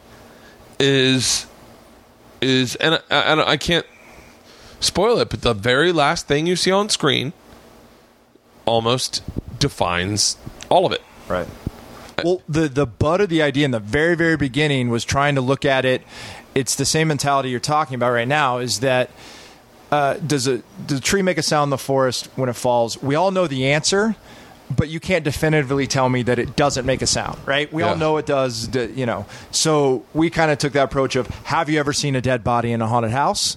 You can't tell me for sure you haven't. You They're know- so real. I bet, I, I, and and there was a scene where I, I thought I, st- like, like there were so many scenes where I was like, is this, what am I looking at? right? Like, is this a sorority girl stuck in a cage? Yeah. Is this, like, I mean, uh, it just. How would you ever know? How would you know? You're laughing, and the girl's a girl going, "No, it's not funny." This isn't funny. I need to get the fuck out of here. This isn't a haunt. Yeah. You still look at her and you're like, oh, that's creepy, and you keep going to the next step. She's like, "Motherfucker, no one's listening to me." No one's gonna it's like say a, it's like a, it's like a uh, Bosnian stripper at a strip club. I can't get out of here, and you're like, "Yeah, I know. None of Yeah, us can get good. out of here. It's Another dark." dance. Yes. Yeah. She's like, "No, no, borrow your cell phone," and go, "Yeah, yeah, we all want to buy cell phones." You, you need to put your num- your number in. Yeah, no, no, I get what you're saying. No, they burn you. Ah, yeah, yeah, I've been burned too. um, yeah, it's uh. So now, next project is it going to be two questions? Next project, will your brother be included? And next project, will it be scary? I think the biggest thing with Zach and I about these types of films were just things that you had a conversation on the way to the parking lot. That was important. To, like when it's over, to think, man, I never thought about that that way or what happened like to be able to have a discussion you know nobody's right and wrong when you have that discussion and that just i'd rather have something that people are talking about in any genre and, and try to touch on things that nobody's ever kind of put on screen before. So by that, I would love to do anything like horror. It was just the right genre for this project. Um, two, I think we just touched on the tip of the iceberg of the haunt world in this. I do think there's other stories to tell. There's a lot more um, haunts out there, and they're now becoming global. There's there's a rundown mall in in the UK where they do a Dawn of the Dead experience, and you just get locked in a mall and there's zombies in there, and it's just like the movie. You get to live it out. They're they're building them. One of the guys we were interviewing, he was getting a call for uh, to go down to Ecuador to build a haunted house, and there's so many things, the different landscapes. I hear parts of Haiti are still haunted houses. Exactly. I mean, but that's what- Haiti, dude, build a haunted house in Haiti. You could scare the living fuck out of people. You could scare the living fuck. They blow some powder up your nose, nail your balls to a fucking. Holy shit! You wake up in a grave and you're like, "This is real." Yeah, but that, that's the thing too. Use the surroundings. Use the like. Use the fears that people would have in that in that environment, and absolutely exploit them. I mean, N- New York does them. They use in Detroit. Detroit has all the rundown skyscrapers now, right? With the economy, they are using those now for haunts. And Fucking yeah, take someone up 20 stories Oh, yeah. and the elevator drops you off there and you've got to get down through the stairs motherfucker Yeah, is that cr- is that a and, i mean is that is that a business plan of yours could you see yourself feasibly now that you have all this fucking creativity Right. to begin with but now insightfulness about haunts and these connections Right. could you see I'd- opening something I'd, I'd love to because I think we've seen every single haunt we've gone to, even some smaller ones in a strip mall, right? Everybody's got one scene or one gimmick that you're like, oh, that was fucking great. Like even the rest of the haunt sucks, and you could almost make this composite of everything that you've seen, or or you know you, you try new different things. I think it would be the utmost compliment in the world if the movie did well enough to to have to be invited into a Universal Horror Nights or or start your own. You know that if people wanted it enough, then definitely would love to have loved to do it because it was such a big part of us growing up in general. I mean, they Yeah. started off all we knew of as JC's haunted house. They were charity haunts. jesus christ Yeah, that they are the ones. So jesus christ haunted house yeah, I mean that's what it you was. serious? They started so everywhere in Dallas or everywhere in Texas, JC's is are that was the first time I literally thought a guy named JC owned all the haunted houses in the world when I was like 5 years old because anyone we went to, that's what it was called. And so they really kind of, I think it was in the 60s, they started turning it into uh, a business, but for charity. And then now it's they'd be they'd roll over. I mean, on what it's turned into and how far it's it's really really been taken um, was probably never their intent. It was just to have a good, you know, it's like trick or treating. It's just, you know, the most harmless thing in the world. Now we've turned it into walking into a place with um, you got you get put in individually, telling them to take your shoes off. You go in one by one into a completely pitch black room, and all you hear is this: squish, squish, squish, squish, squish, squish, squish barefoot. barefoot. All of a sudden, you're in the middle of a room. Floodlights come on. Whew. What do you What do you see surrounding you? A thousand used condoms you just walked over, and you paid seventy five bucks to do it. Motherfucker. They're getting they're getting out there. Holy shit. This is. Uh, I feel like we've. I feel like we. I've scratched the surface. Yeah. But I feel like the surface is scaring the shit out of me. I feel like I scratched the surface and then saw someone peeking back through, and I was like, hmm, cover the surface back up. Yeah. Wait till we dig into it in Houses October Built 2. You, now you think you'll do another one? Um, I'd like to. I'd like to. The, the mythology, I think, is there. I think um, there's a lot of Because I was blue about to say, out in there. seeing this, you could totally. I mean, you could. It. It's. I mean, it's completely there. Right. Yeah. I'd like to. You know how everybody drops a you know a number on the end of sequels, and it seems like it's just redundant, and you're like, okay, we're at Saw eight, and Oh, I know what you're gonna say. Right. Well- the house that that May built. no, no, we're not And going it's to. all about Easter. Yeah, it's just it's Mother's Easter Mother's Day haunts. Bring back your favorite character. No, I want house to do December built. cardinal directions. Killer Six. No one does that, right? So why can't because the haunts completely change, everything changes. The House of October built north. The House of October built. We already touched the south, right? And everybody Oh, yeah. uses these different landscapes, and it would kind of be cool. It would also get different parts of the country involved, and it would just be a really fun way to do it. I think it'd Yeah, cool. it, watching people get scared is fucking amazing. It's such a fucking primal. Being scared is is very primal. yeah. Uh, I mean, it's it's it's hard just. Uh, it's hard for me now to think of me walking out my RV in the middle of the night to take a piss. Yeah. like I just think, oh, there's Easter Bunny. This is how this goes down. And then the scare actors in reverse, the, the pride they take. The one of the last interviews in the film, um, he he told us uh, Was he from? camera- Was he from Rise? No, he was. Um, he is from Thrillvania, um, and he he took pride in the fact that he had been knocked out three times by patrons, and it was a badge of honor to him. He loved it. He thought it was he was doing his job better than anybody else because he was knocked out three times. And I'm just thinking to myself, I mean, it's like you go into work and your your goal is for somebody to KO you in the dark is just it's crazy. That's that is fucking insane. Yeah. So now, uh, so what's the what's the what's the rest of the plan? You do tomorrow night. I, I guess probably Halloween night's not a big night, but Halloween weekend, Right. Probably a big weekend for the movie. Yeah, no, And- I think so. And for downloads, and you download it at. I, I don't want to wrap up the interview, but I don't know. I want real quick. Let's get off subject Okay. and come back. Yeah. So, um, but what's up for you next, Mikey? Uh, a little bit of everything. I mean, this has opened a lot of doors. This has opened. Had to have opened a ton of doors. It's opened a lot of doors for me. I mean, starting off with Feed the Beast was a great way for me to kind of raise a flag in this town. You know, I'd been out here for so long. I'd been to film school. I'd written w- with my brother. We'd had scripts close to you know being made and not gone on. I'd always been interested in acting, but Feed the Beast was a way for me to get in front of the camera, wave a flag, say, "Hey, look at me," you know. And through that, and then us having this, that opened up for great representation.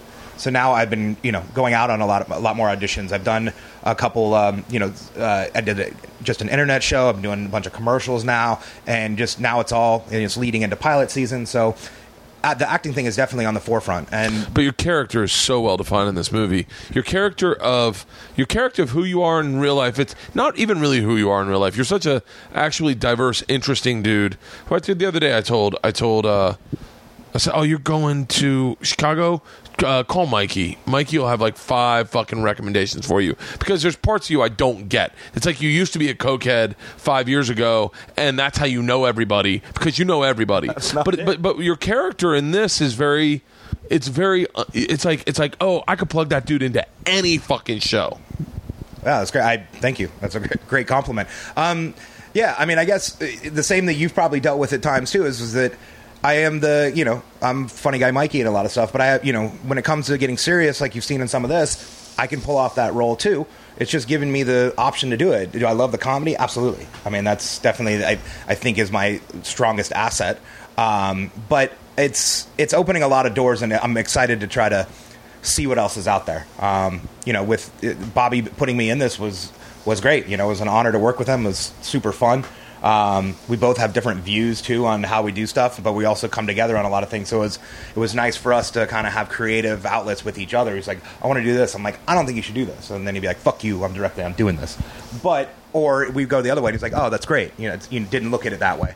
Yeah. Um, yeah, man, I'm open for everything. We, you know, I just finished writing a a uh, single camera comedy that I'm getting ready to take out and try to try to sell. Um, which you need to read. Actually, I think it'd be really funny as a character. Um, Fucking but uh, yeah, I mean, it's who knows. This it will be an interesting year now that this came out, and it's finally nice to have something to stand on in the uh, in the the scripted world. it's got to feel good. It's got to feel good, and I and I and I, I, I, I, I don't think I've felt this. I, I I've felt what you felt with you know feed the beast and and and base and and basic cable superstardom. That that feeling of like I'm on TV. I've made I've, I've I've shown my talents. I can go in, I can do stuff on TV in this realm. But this this city, uh, LA at least, doesn't necessarily respect uh, that talent. The hosted reality, Yeah. uh, this city's like, oh, cool. In their head, I think everyone goes, I could do that, and maybe they all could. I don't know. I mean, like now, I- then do it. yeah, yeah. eh, Well, that's that's the argument. You know, then do it. It's you know, there's a lot of reasons. The I, I always go like I said to my buddy Ari one time. I go, I don't think anyone would want to be me. And Ari's like, No, everyone would love to. Everyone would love to have a job. That's the greatest thing in the city is having a job. Right. But the new platform and Patrice, I don't know if you know who Patrice O'Neal is, but Patrice O'Neal said said one of the most brilliant things to me that I've lived my life by is simply raising your foundation. Raising your foundation, having the foundation so that when you do get knocked down, that's as far as you go down. And he's like, your foundation. When I first got my first TV show, was like, is your foundation is shit because you got to go back down to open micer. You know you're on TV, but talent wise, you're still an open micer. Right. He's like, until you can do the until you can do the clubs. Then you get the clubs, you do the road. Once you do the road, do an hour. Once you've done an hour, do another hour. Do a have a sitcom, and then you you your state. But but now your foundation.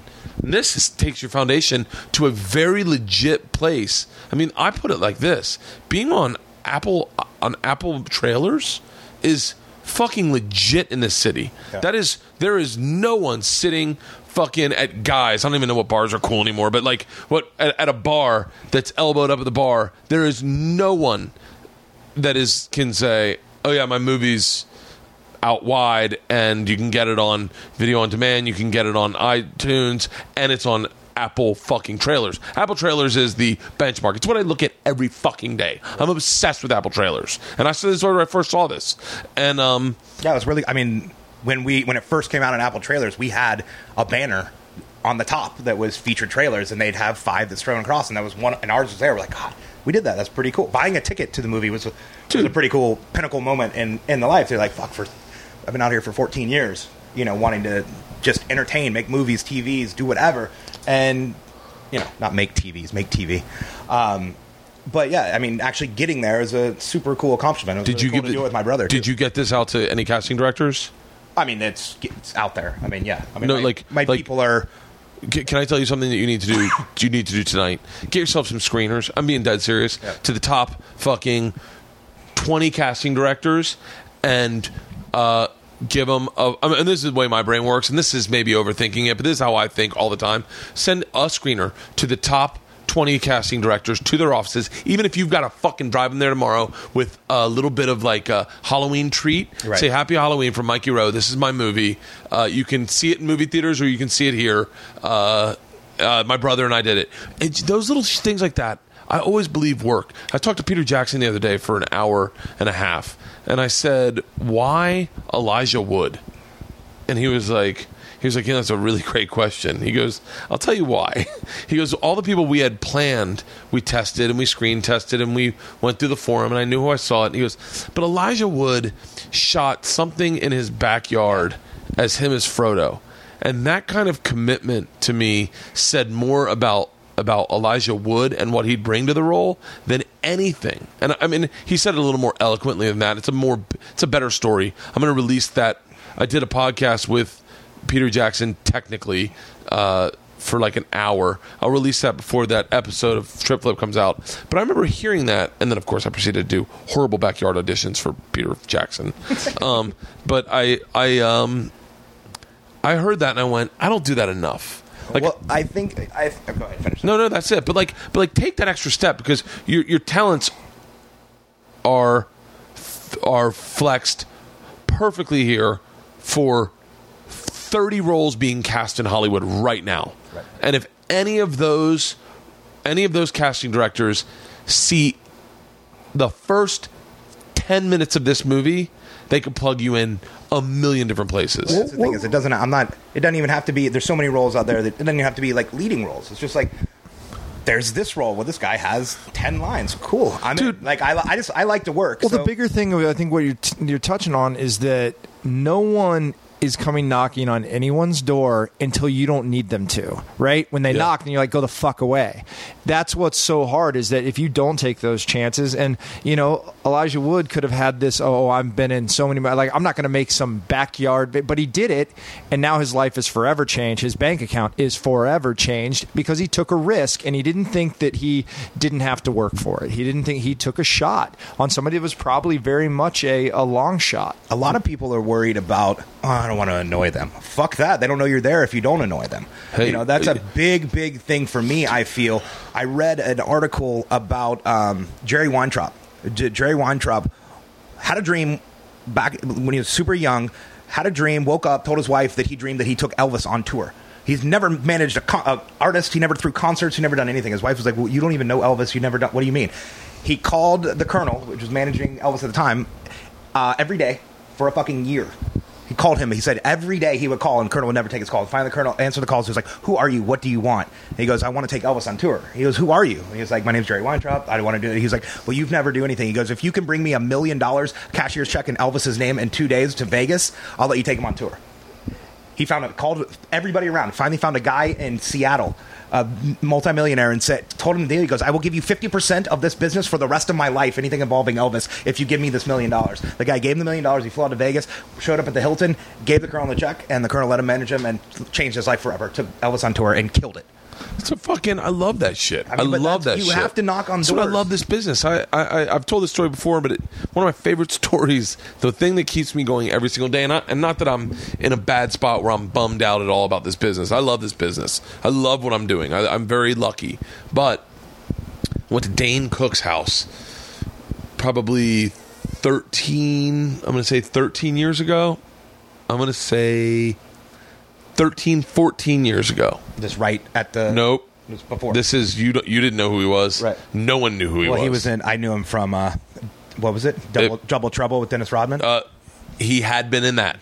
He had been in that. And by the way, that's a really fun movie to watch. I, I- watched it the other day, and it, Simon says, Simon says, and uh, and I went over to his house, and we went. We were playing guitars, and we were fucking around. And Star, I, I want. I'm, I'm, could be very off on this. One of the Star Wars or some big movie was opening that week, and he was like. And he was just like, I don't know, man. What's this business about? What are we doing? What if I just hang out the Laugh Factory? What if I'm the king of the Laugh Factory? What if that's all I ever become? And I was like, yeah.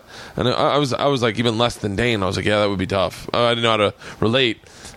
And we, he, ta- he, explained to me his business theme, which I thought was complete and total horseshit about having an online presence, which I completely ignored and shouldn't have. MySpace king. My- he explained MySpace. He explained. By the way, I fucking sat in a room with these programmers one night who were all bumping rails, and they were explaining MySpace to me, and I literally was like, "Coke does some crazy thought things." I wish I had fucking listened. My buddy Grimes fucking did coke with fucking Tom in front of me and they were doing they're explaining MySpace and I'm like wanna get in on this? and I'm like and they're explaining Dane and I was like I've heard this horseshit from Dane. No thanks guys. And in my head I'm like Dane must be doing coke too. He believes in this internet world that's going to exist where we have eight fucking friends and everyone wants to be friends and we talk and we chat. And I was like call me old fashioned I'm going to speak face to face to people. My Dane Cook with MySpace thing is funny because I was friends with Dane on MySpace, you know, and Yeah. if you followed Dane, there would be like little side things that came up for his friends as followers because he had like 2 million followers.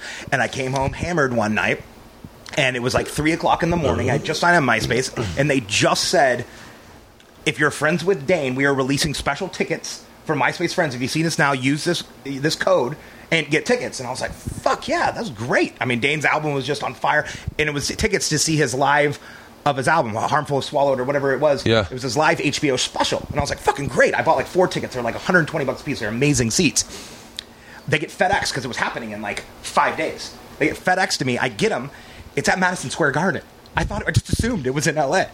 And so I called my brother and two friends. I'm like, guys, we got to get it. We got to get plane flights to Boston. I'll get the hotel room. I cover the tickets. Everybody buy plane Fucking, tickets. is it the Boston Garden? Yeah, we Yeah, flew, Boston Garden. but we did it. We flew like three days later. We were in Boston for like 48 hours. We flew in there. None of us had ever been to You Boston. assumed before. they were in L.A. Just assumed it was in. L- It was an HBO special. I don't know why. I just assumed it would be in LA. But I was drunk. Yep, same thing happened the first time I flew to LA. I, I, me and my buddy Eddie uh, looked at tickets and we're like, "Motherfucker, do you realize it only takes like an hour and a half to fly to LA?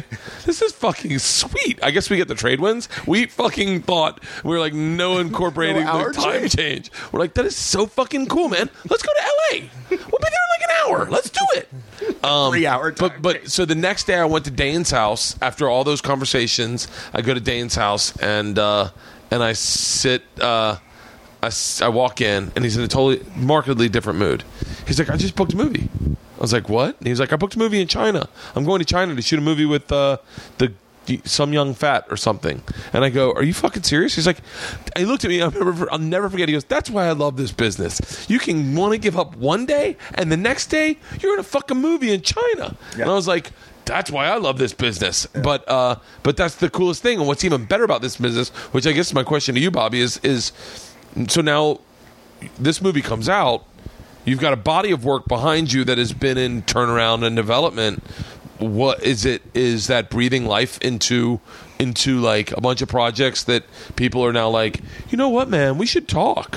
no one no one trusts you until everyone else does you know what i mean like no one they're not going to ever trust um, somebody who even if it's outlandish idea like my favorite story that i've heard about this town is that they as an experiment sent around gone with the wind um, changed the character names and change the author the script.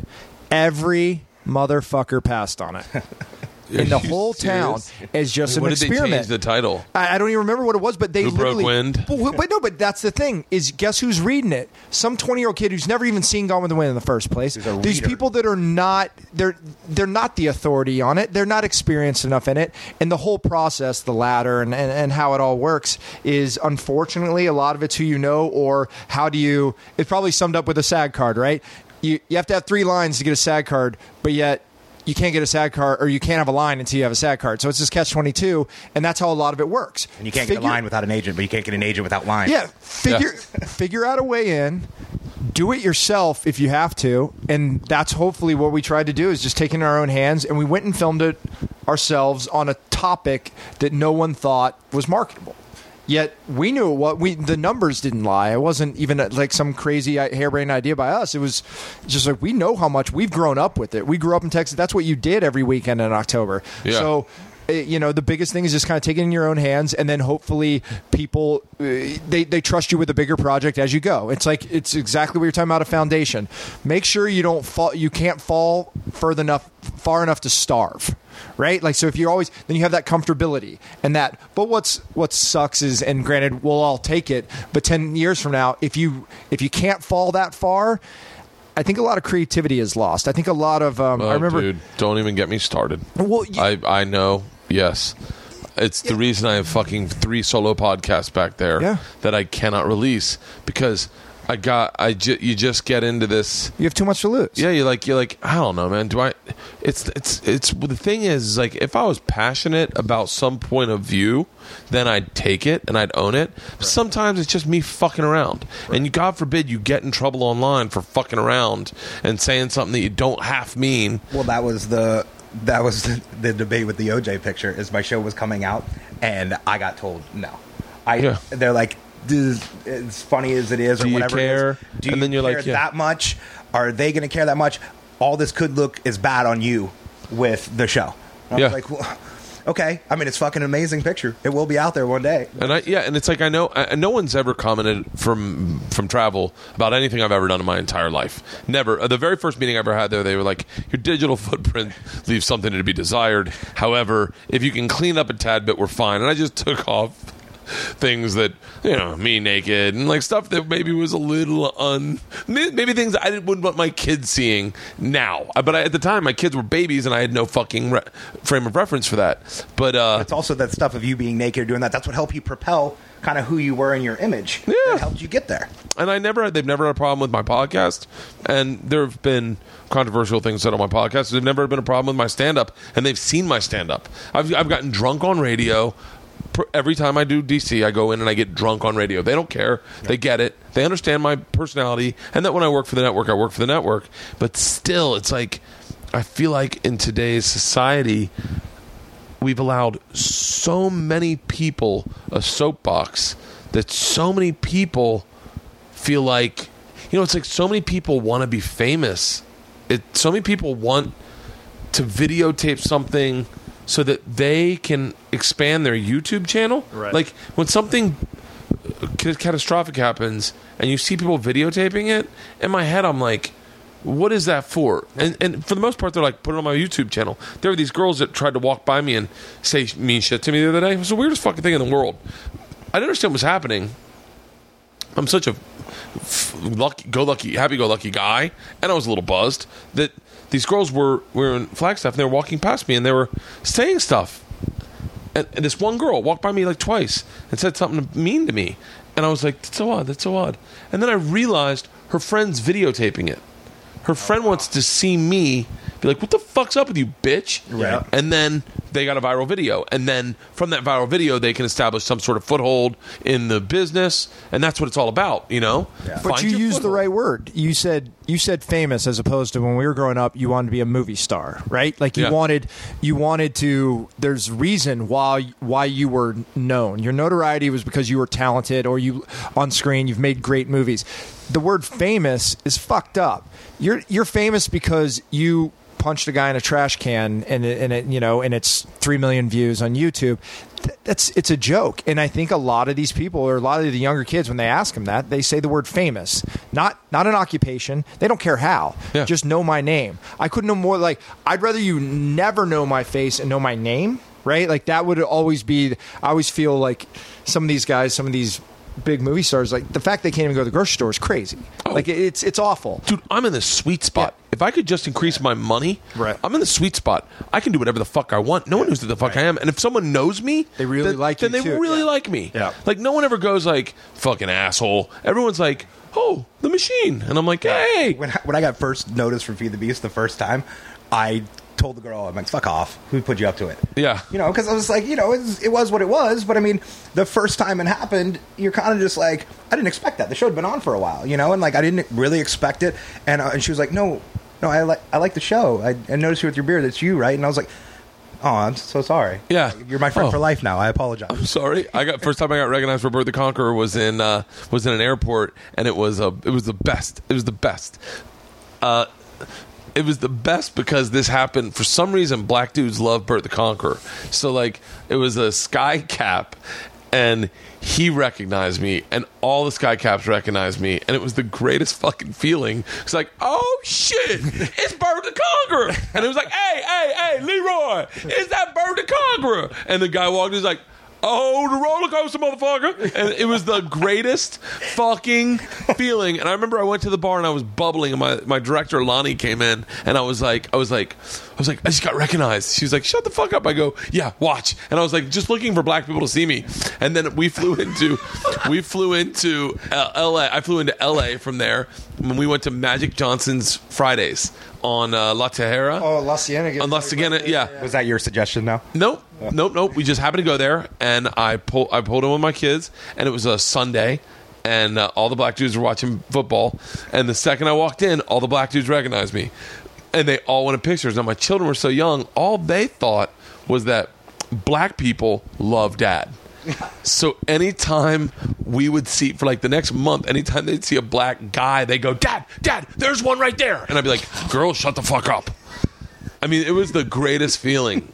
But uh, but yeah, it's it's uh, it's true. I I had no, I've I don't think I ever had any maybe I did. I take that back. But I had no interest in being famous per se. What I wanted to be was a great stand up when I started this business. I didn't even know stand up would lead to TV. I thought stand up was stand up. I actually didn't even know I'd leave New York. I thought I'd just live in New York and make money doing stand up. I didn't know how that worked. But you like to make people laugh. Like that was Yeah. probably the objective. You wanted to. I hadn't thought it out. I was like, all I need to do is get to the next level, and that's like be like a, a regular at the clubs. Did you have the feeling though that you were also you're unemployable in anything else? You knew. Oh, that- yeah. Like that's always been my deal. I was like, I, I don't know what else to do besides like create and be funny and do stuff with movies and TV. I don't. That's what I love to do, and I'm a big advocate of telling people that. Like watching my dad, you know, grow up, and he used to coach college football back in the day. And then he stopped doing that because he had three kids, and I watched him, and like you know, he, he did okay, and but he didn't like what he did at all Yeah. at all, and it had an effect on him. And I saw that, and that was one thing I always said. I'm like, well, shit, I'm going to make sure I I love what I do. I'm going to figure it out one way or another. I've been out here for 15 years. I don't wish wish it upon anybody the struggles that we go through at times trying to stay out here and do what we're doing. But it's a love for it. It's a the one thing I know I want to do is entertain and you know make people laugh or you know act or write or whatever it was creative. and finding your niche and finding what you like is so important because you know i actually really enjoy I, and i've said this i don't there's no reason to be for me to say it again but i've said it a million times. I actually really enjoy doing trip flip. I enjoy the life it's provided me the opportunities it's provided me to grow and the things i've learned in it. I love stand up that's my passion. I'll never do that stop doing that. Um, but like finding what you like to do is so important. I think people some people just look at it and go yeah i want to get famous and then i'll figure it out Right. you're like, no, figure it out first. Get your fucking get get your foothold in passion, not fame. People don't want to flip it around the other way. I mean, Well, that's what's cool. I think about Trip Flip is that you are. It, it's sometimes when I talk about like uh, if you were an actor, you would learn to um, maybe the, the the best fencer in the world would come teach you how to fence for some part in a movie, right? A an actual talent skill that you do not need your entire life, Yeah. but yet you'd be pretty good at it, right? Or or some kind of like random thing. You're getting the chance to. I mean, I I love traveling so much, and you're getting to go to places you and your wife probably wouldn't sign up for, but then once you get there. It's a lot of fun. Like all of those different experiences you have that sometimes you wouldn't do on your own, yet the memories you have are just can I tell you what I can I tell you what I find what I what I what I find what I, is like is like one of the things that make me that makes me the happiest when I walk in this man cave is like if you look around like and, and I'll point this out to you and I don't need I, I shouldn't but I'll tell you guys I, It's behind me. But like, I got my scuba gear, I got my gear and a BC. I got my harness, I got my Letterman poster, I got my motorcycle gloves, I got my belay gloves, I got my fucking backpack, I've got my knives, I've like got, I've I have like an Indiana Jones. Fucking basic education of how to get myself in and out of the world. Like, I, I and I, it's so funny. And you say this, and I'm bringing it back. I'll end this. I know no one wants to hear me fucking talk right now, but like, when I did my first resume, I thought it would be more insightful to be funny than to be accurate. So I wrote a resume that my wife once found and it was like it was like jobs, strengths. And I was like I could be a great um adventurer. And I wrote all the things that I thought I'd be good at. I was like, I have a fear of snakes. And I was basically like, and it was like the most ridiculous resume, but I thought of someone would read it and go, this guy's got something. Right. Like this guy would be fun in the office. But my wife saw it and fucking mocked me.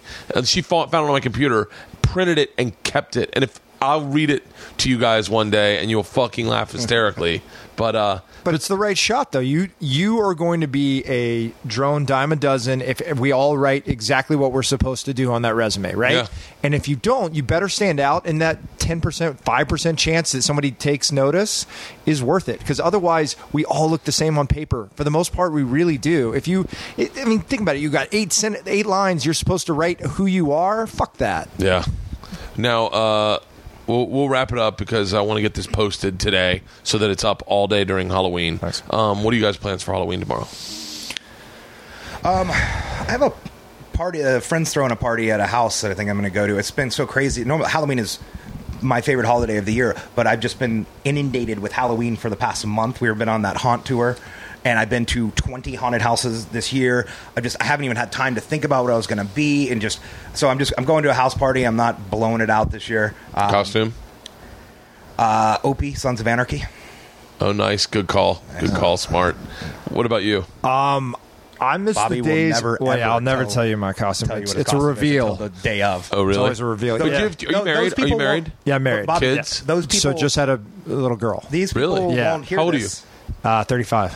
Yeah. And Yeah. when did you stop playing baseball? Uh, when I was about 24. Did you play in college and then Yeah, leave? yeah, I play UCLA. Yeah, UCLA, Really? All After- American. Really? Yeah, so Pitcher? Yeah. Yeah, you're a big motherfucker. He also set the record at UCLA for most hit batters. Uh, hey, if you're going to say that, dubious honor, it's the nation. Oh, in, not sorry, just in the UCLA. nation. It's kind of he had some vengeance from time to time. I think. Um, well, look, if you, you if you don't throw 97, Yeah. you got to get people off the plate, and so you try to scare them at 88. You know, Yeah. you hit them. um, no, I missed the date. So my Halloween may be a tad different with a brand new baby. Um, Yeah. But uh, I missed the days because I was thinking about it. With Shane Black used to throw these amazing parties. Writer of all the Lethal Weapon movies. Yeah, Oh, yeah. he he directed Iron Man three. Okay. But he he would throw these infamous these these these parties were so awesome and it was what people looked forward to for like two three months. Now he's i mean sure he's a lot more inundated now than just being a writer because now he's got a lot more on his plate. Um, but he used to throw those and those are what we used to look forward to. He has like a Being John Malkovich room which is like the craziest. It's like a little hole. You go up like three stories and there's a little hole and you crawl in it and you're in a whole room without a windows without doors. It, it was just a really cool place. Everybody went balls out in costume. It was just a really fun so did place. y'all move out here at the same time? No i went out to school and then mike came about two I years went later to Arizona State for a year. I was going there to wrestle, and then I picked the wrong fucking sport to be good at because you couldn't make any money. UFC fighting didn't exist then, or Yeah. you know. So, I- so I really wanted to go to film school. Um, so I went to Brooks up in Santa Barbara in 2000, and um, and he was still at UCLA. So we were kind of here together, like three years apart. But then I was always back and forth from Santa Barbara when I was finishing up film school, and then moved down here in 2002. yeah And then and then is this is this your first project you guys worked on together? Yeah, I mean, we've done smaller things, you know, but it's like you said, a lot of things don't come to fruition. It's a lot of work that you just don't know, or they'll come really close, and the ink. I've even had the ink dry, and it still didn't work out. You know what I mean? Like it's, and it's one of those things that you just better, you better endure what LA has to, you know, throw at you, or pack your shit and go home. Nothing means anything until that check clears. Yeah. Speaking of which, and, and and use this in a sports analogy. Mm-hmm. So everyone sees your movies big. Right. It's it's it's it's getting it's getting huge release. I mean, people people know this. When I put it out, I'm gonna probably I'm trying to think how to title this Halloween special. I'm trying to think what'll get the most hits. Right. But like uh, but like house Oc- the house is October built because that's probably bigger than than your than any of our names Right. right, Best now. Halloween movie ever. And but like I'm trying to think of how to. I'll probably put. Uh, I don't know. I'm trying to think of how to p- title this so that people see it and it draws eyes. Well, it's the um, first Halloween. It's the first movie ever about Halloween haunted houses, which always surprised us. No, no. I want the first line. Oh, like the gotcha. first line that comes up is like "Dink new podcast." I want. I'm gonna. I'm gonna probably put the title of the movie, and then with uh, uh zombie titties. yeah, zombie titties, and then and then um and then with your all our names on it. But uh, in a sports analogy, and use um use the pay grade of different sports. Okay. Okay. So like considering, I guess what probably basketball's the players make the most money. Uh, football, then baseball. I bet you baseball makes baseball has football? the big. Well, yeah, you see those like uh, two hundred million dollar contracts, and what's nice with baseball is it's guaranteed. Yeah. Which also, it's funny. It it, it hurts. I mean, I wouldn't want this if I was an athlete, but I think it's the appropriate way to do it, and probably acting. Uh, Contracts should be the same way. It's incentive based, and and you, there, there's got to be some kind of loophole. And I don't know what's perfect for in case you get injured because you're putting your body on the line. I get that. You should never. You should always be okay. Yeah. But that idea of like a lot of these, you know, a lot of the pitchers get fat, lazy. Why that that hundred million dollars is coming to them no matter what, and that's that's just not how it should be. I was thinking the other day. Tell me if you think this is asinine. I was like, what if they gave? What if they said to, say, a young Derek Jeter, a guy you knew that was going to be the franchise? What if they said, you know what? We'd like to pay you two hundred million dollars, like an A Rod. We want to pay two hundred million dollars. What if we pay you a solid seventy million dollars and give you five percent of the franchise? Yeah. And just said that way, you never want to leave. You never want to hurt the name of the brand. Yeah. You ne- like you, you give them a vested interest in the team, and you watch them just. I mean, you can't only do that once, really. You can't do Right, that a lot. right. But I was thinking about that the other day. I was like, probably a bad idea. All these guys want the money, but um, so but put this in an analogy. So people see this movie, they know this movie, they're going to see this movie, they will get done this movie. How much money do you see at the end of this? Meaning, meaning, like, put it in like is this your fucking NBA contract? Is this your an a- a- M- MLB contract? Is this uh, WNBA contract? Is this uh, a professional swimmer who just got out of the Olympics contract? Like, where do you put this on that scale? Handball. Handball. But, they, but they let you into the Olympics. That's look, the They biggest let deal. you into the But that is Olympics. The biggest deal is, is Yeah. making into that club now. Now Yeah. it's like, yeah, your salary on whatever that that may be is handball, status. Well, well, but the thing that's that's nice, or w- what we hope for, is is when you do something seasonal. y- Hopefully, it's in perpetuity, right? Like there's there's an idea where every Halloween there's staples. If people like us enough, hopefully it's a staple. A lot of movies, a lot of movies come out, do really well, and then die. They like TNT doesn't even touch them, right? Like it's like really weird. You're like, whatever happened to that movie? But yet these other ones on a loop, Yeah. right? And so hopefully with a movie like this, it, it's a it's an annual thing after the initial release. So you never know down the road, but for the most part, it's just about showing that you can pull something off, and then the next project you go a tad bigger, tad bigger, tad bigger. I tell the young comics, I go, you know, write a script and give it to your manager. It doesn't matter if it's good or not. What it tells your manager is you can write a script. Right. right. Like I, I say this about Nick Swardson, who's um, do you know Nick? uh, yeah. Yeah, Nick's Nick's a great guy, and he's Yeah. one of my friends, and I actually I actually absolutely love Nick. Um, but like Nick's- Zach in the movie, that him and Nick hang out a bunch. Yeah, and another Oh, friend really? of ours, Steve Shen. Yeah, the the comedy pilot that I just told you that I had just finished, the single camera. There's Yeah. a character that I, when I've turned in the packet of character breakdowns, I have Nick as a picture. I Oh. didn't even know this, but I have Yeah. him as a He's a picture of good one of the dude. characters, 'cause He's I a think great, dude. But one of the th- strong suits about Nick, and I will say this, is that Nick wrote uh, Malibu's Most Wanted, but he wrote it as a different style movie. But the thing that was so impressive is that when he wrote it, he was just a regular comic like any of us. There was no difference in Nick between any of us. We all book sitcoms, we all book commercials. He was very talented. He still is very talented, and and and it was noticeable that he was maybe more talented than ninety percent of the comics. But what was impressive about him is he had the dedication to sit down and write a script, and that separates you from the pack. And that script got picked up. It was, I think, it was originally called Suckers, and it went to Jamie Kennedy, and Jamie Kennedy was friends with Nick. Said, "Let's fucking make this." I think that's how it went down. I'm not. I should have Nick on the podcast. Just- why is it that I now just think of this? And then, and then, and then that the fact that you're real and that you're real and someone can go to you not only am i going to pay you but i know that i'll get a product from you i'm not going to get nothing that is what is the most important thing in this business Well, because a lot of people they sit there and they, they talk all day long. We saw Mike and I were talking about the other day. Some um, guy I forget his name. He's a movie reviewer was talking about. He, he like thanked. He was like finally a found footage movie that. For, for there's a reason to it, right? Not all found footage movies suck, and was de- in defending it because there really is a stigma to the whole genre, and we've been, you know, hopefully uh, turning some naysayers. But with that being said, people were talking about something online, and I we saw him tweet. All of you out there think you can make a found footage movie. You sit there and you say, "Oh, I could do that at home." Well, fuck you, you didn't. Because people just think, "Oh, I'll pick up my camera and I'll just I'll make one of these." This movie's shitty, or this movie's like I would have done this. You didn't. You're still in your mom's fucking basement, and you didn't do it. Yeah. And so even if you sit there and you make something and you get ripped, you made it and it's probably a step in the right direction. Some steps are smaller than or bigger than others, but you at least are moving in the right direction because you're showing what you can do. Kevin Smith made Clerks for thirty fucking grand on his credit card. It is a movie that's black and white that takes place in a gas or in a, a 7-Eleven type store.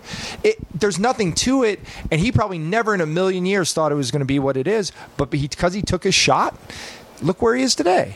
He took Yeah. his shot. and he was a great writer, and that came off on the page. He didn't need it was in black and white, and it was in in a, a convenience store. Yeah. But he was such a good writer that the dialogue was so engaging that it works. It did, he didn't need anything else. It could have been just a radio show of guys sitting around talking, and it would have been a funny radio show. But he put it on camera, spent all of his money so he could go to the next level. Yeah, I just heard him on Getting Doug with High. Have you guys ever? Do you know Doug Benson? I know of. I don't. I'll, I'll tweet Doug. I'm going to tweet Doug a link to your movie Cool. and tell him to check it out because Doug loves movies. Doug would just be really stoned watching it, freaking out. Hopefully, Doug would be. Doug's a very fucking fascinating guy. I watched his uh, the documentary he did. What's, what's one of the things about Awesome. Doug? Doug's a doer. Great as much weed as he does, he's got like nine podcasts. He's got movies coming out. He's got tours that he's on constantly. He works harder than anyone I know, and I think he does it. I heard him and Kevin Smith talking, and they were both thinking, saying like, "I do it because I get high so much. It justifies me getting high." Right. Like then, no one can get, say, "Oh, you're a stoner. You don't do shit." Yeah. But um, but I'll send a link. I'll, we'll wrap this up.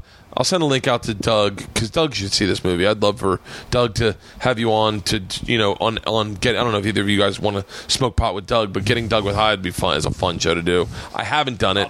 I haven't do it. Bring done Zach and Mike on for that that scene. Yeah, it's a great. It's a great pot No, scene. I mean the, the that's what I love about doing these. Uh, podcasts are just they're great. I mean, you can really sit around and talk and listen, and you're not limited by commercials or limited on content or what you can say. You get so wrapped up in it. There's I Speaking of which, guys, go to pilotandcaptain.com.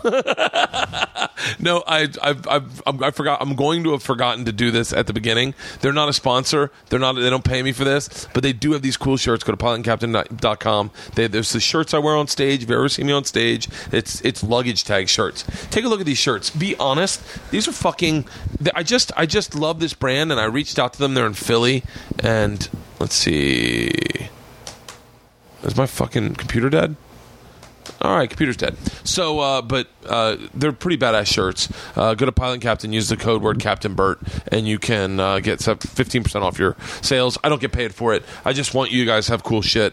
If I, it's like the combos, they're sitting right there. They don't pay me, but I fucking they, well, they send me out combos. They send me out free combos because I fucking love combos. Buffalo combos are the best. You ever had Buffalo combos? They're maybe the best thing you've ever Bobby had. loves combos though. Are you serious? Yeah, combos I are saw such him like road trip to me. Like every time I go on a road trip, you get combos. Try buffalo flavored combos. Buffalo and blue cheese. Tell me you don't fucking love buffalo and blue cheese flavored combos.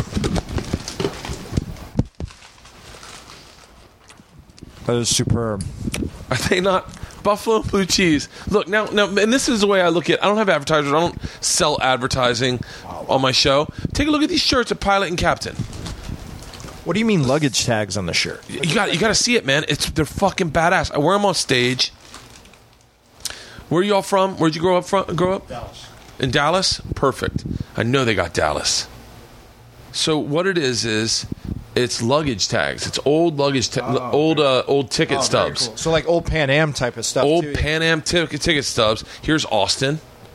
Is that not a cool that's shirt? very cool. like DFW. Yeah. Gotcha. So JFK, LAX, Boston, they've got these hoodies. It's I mean it's the coolest. They just came with a whole thing of of uh, of um, Canadian cities. They've got Dallas. They've got I've got them all. I got I've got them all. I bought them all. And then and then I wore through because I wear them when I fly and I wear them on stage because it's simple. It doesn't say too much. It you know it's like people don't have to figure it out and um, and then I, I I mentioned it on Preston and Steve, and then they sent me some, and then I emailed her and I said, "Hey man, I love your company. I'd love to do anything to help." And she was like, and I was like, and I, and we need an appearance release because I was in Cleveland and I wore the Cleveland one on um on the show. She was like, "I'll send you a bunch and wear them on the show," and I was like. Done. She was like, "Do you mind mentioning on your podcast?" I was like, "I already fucking wear them. I mean, I don't give a shit." So uh, yeah, go to Pilot and It's Captain. very cool. I, I love it when people use yeah, like that? the old school. How cool is that? Who did that? I got to get you one of these. The you. the guys, the pumpkin geek. So I did cast gifts. I did cast gifts for everybody. these. Show them all five, Mike. Do you have that? I don't have the Oh, those are badass. But those are he- carved- He carves these whole things in into the fake pumpkins that you light up, so you can keep it year round. Oh, that's so but, cool. But it's unbelievable. Where's the? Uh, it's unbelievable how talented this guy is, and so he did it for the whole cast. Um, and then they did. Where's the? Choose from photos. Is that it? Uh, I don't have that. Well, yeah, he did. So thing? yeah, I I have it here. So he um he literally.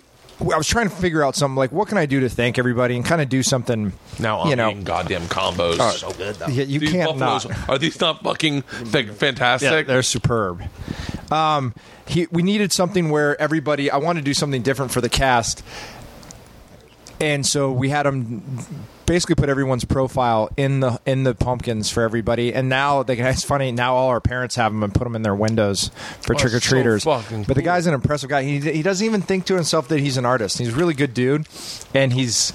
It's like his third job, it, and he's able to recreate a picture perfectly on a pumpkin. is pretty fascinating. um, But yeah, go back to your shirts. The the shirt idea is so cool. I love people using retro stuff in a very very Yeah. vintage cool way. And I saw some my, my wife does this thing where she blows up some of her passport stamps and you can put them on pillows or a shirt or whatever and your passport has got to be one of the most ridiculous known to man i assume Oh my God. and, And it's your but like you ones, though. It's yeah cool. and yeah because Oh, they I'll- matter to you right like your favorite places maybe and I'll, your maybe stamps I'll do those for a shirt for me. yeah you could recreate it pop it on a shirt it's really cool That's brilliant. I'm doing that. I'm going to Yeah. do that and wear it on. That's a fucking great idea. Yeah. Probably can't sell those because then people have my passport information. Yeah. Well, just your stamp. Put your stamp on there. What if I did my driver's license on a shirt, like old Social security bastard, number on the back? and sold it. Old dirty bastard and his driver's license on a fucking. Did he really? Oh yeah, it was his first album. It was his driver's license. Nothing blacked out. No, it's just old dirty. ba- I think it said old dirty bastard on it. What a fucking original dude he was. You want to hear the cra- Never mind. I was going to tell you the crazy dream I had and then woke up. I'm not going to tell you because it's fucking horrible. All right. Uh, the movie is The Houses October Built. Uh, the website is Uh, you can find us on Twitter at, at Houses Oct Built OCT, and then Facebook is the main website that we've been using. So it's just Facebook backslash the Houses October Built. and you're uh, you're just Mikey yeah, Roe. At Mikey Roe, M I K E Y R O E. yeah. I'm at Bobby Roe One. And uh, and I listed off the name of the places in Texas and in Louisiana. If you want to get them, uh, go to them and visit them. Uh, if you have any questions, email these guys. I'm releasing it today. It is October 30th, right? Right, uh, that's right, and I and I do mean it. Everybody, this is a very, very much a Halloween movie, and there's kind of few out there. The movie Halloween really isn't even about Halloween. This one is, and then after you're done, go down and support your local haunted house because they really do a hell of a job. Even though we highlight some of the ones that don't. and find the ones that are freaky and fucking go to it and tell me about it. All right. I love you guys. Happy Halloween. Stay safe. Trick or treat with your kids. Uh, and don't be careful. Make sure your kids don't get edibles. I heard that's a big problem this year. Oh, yeah. All right. Happy Halloween, guys.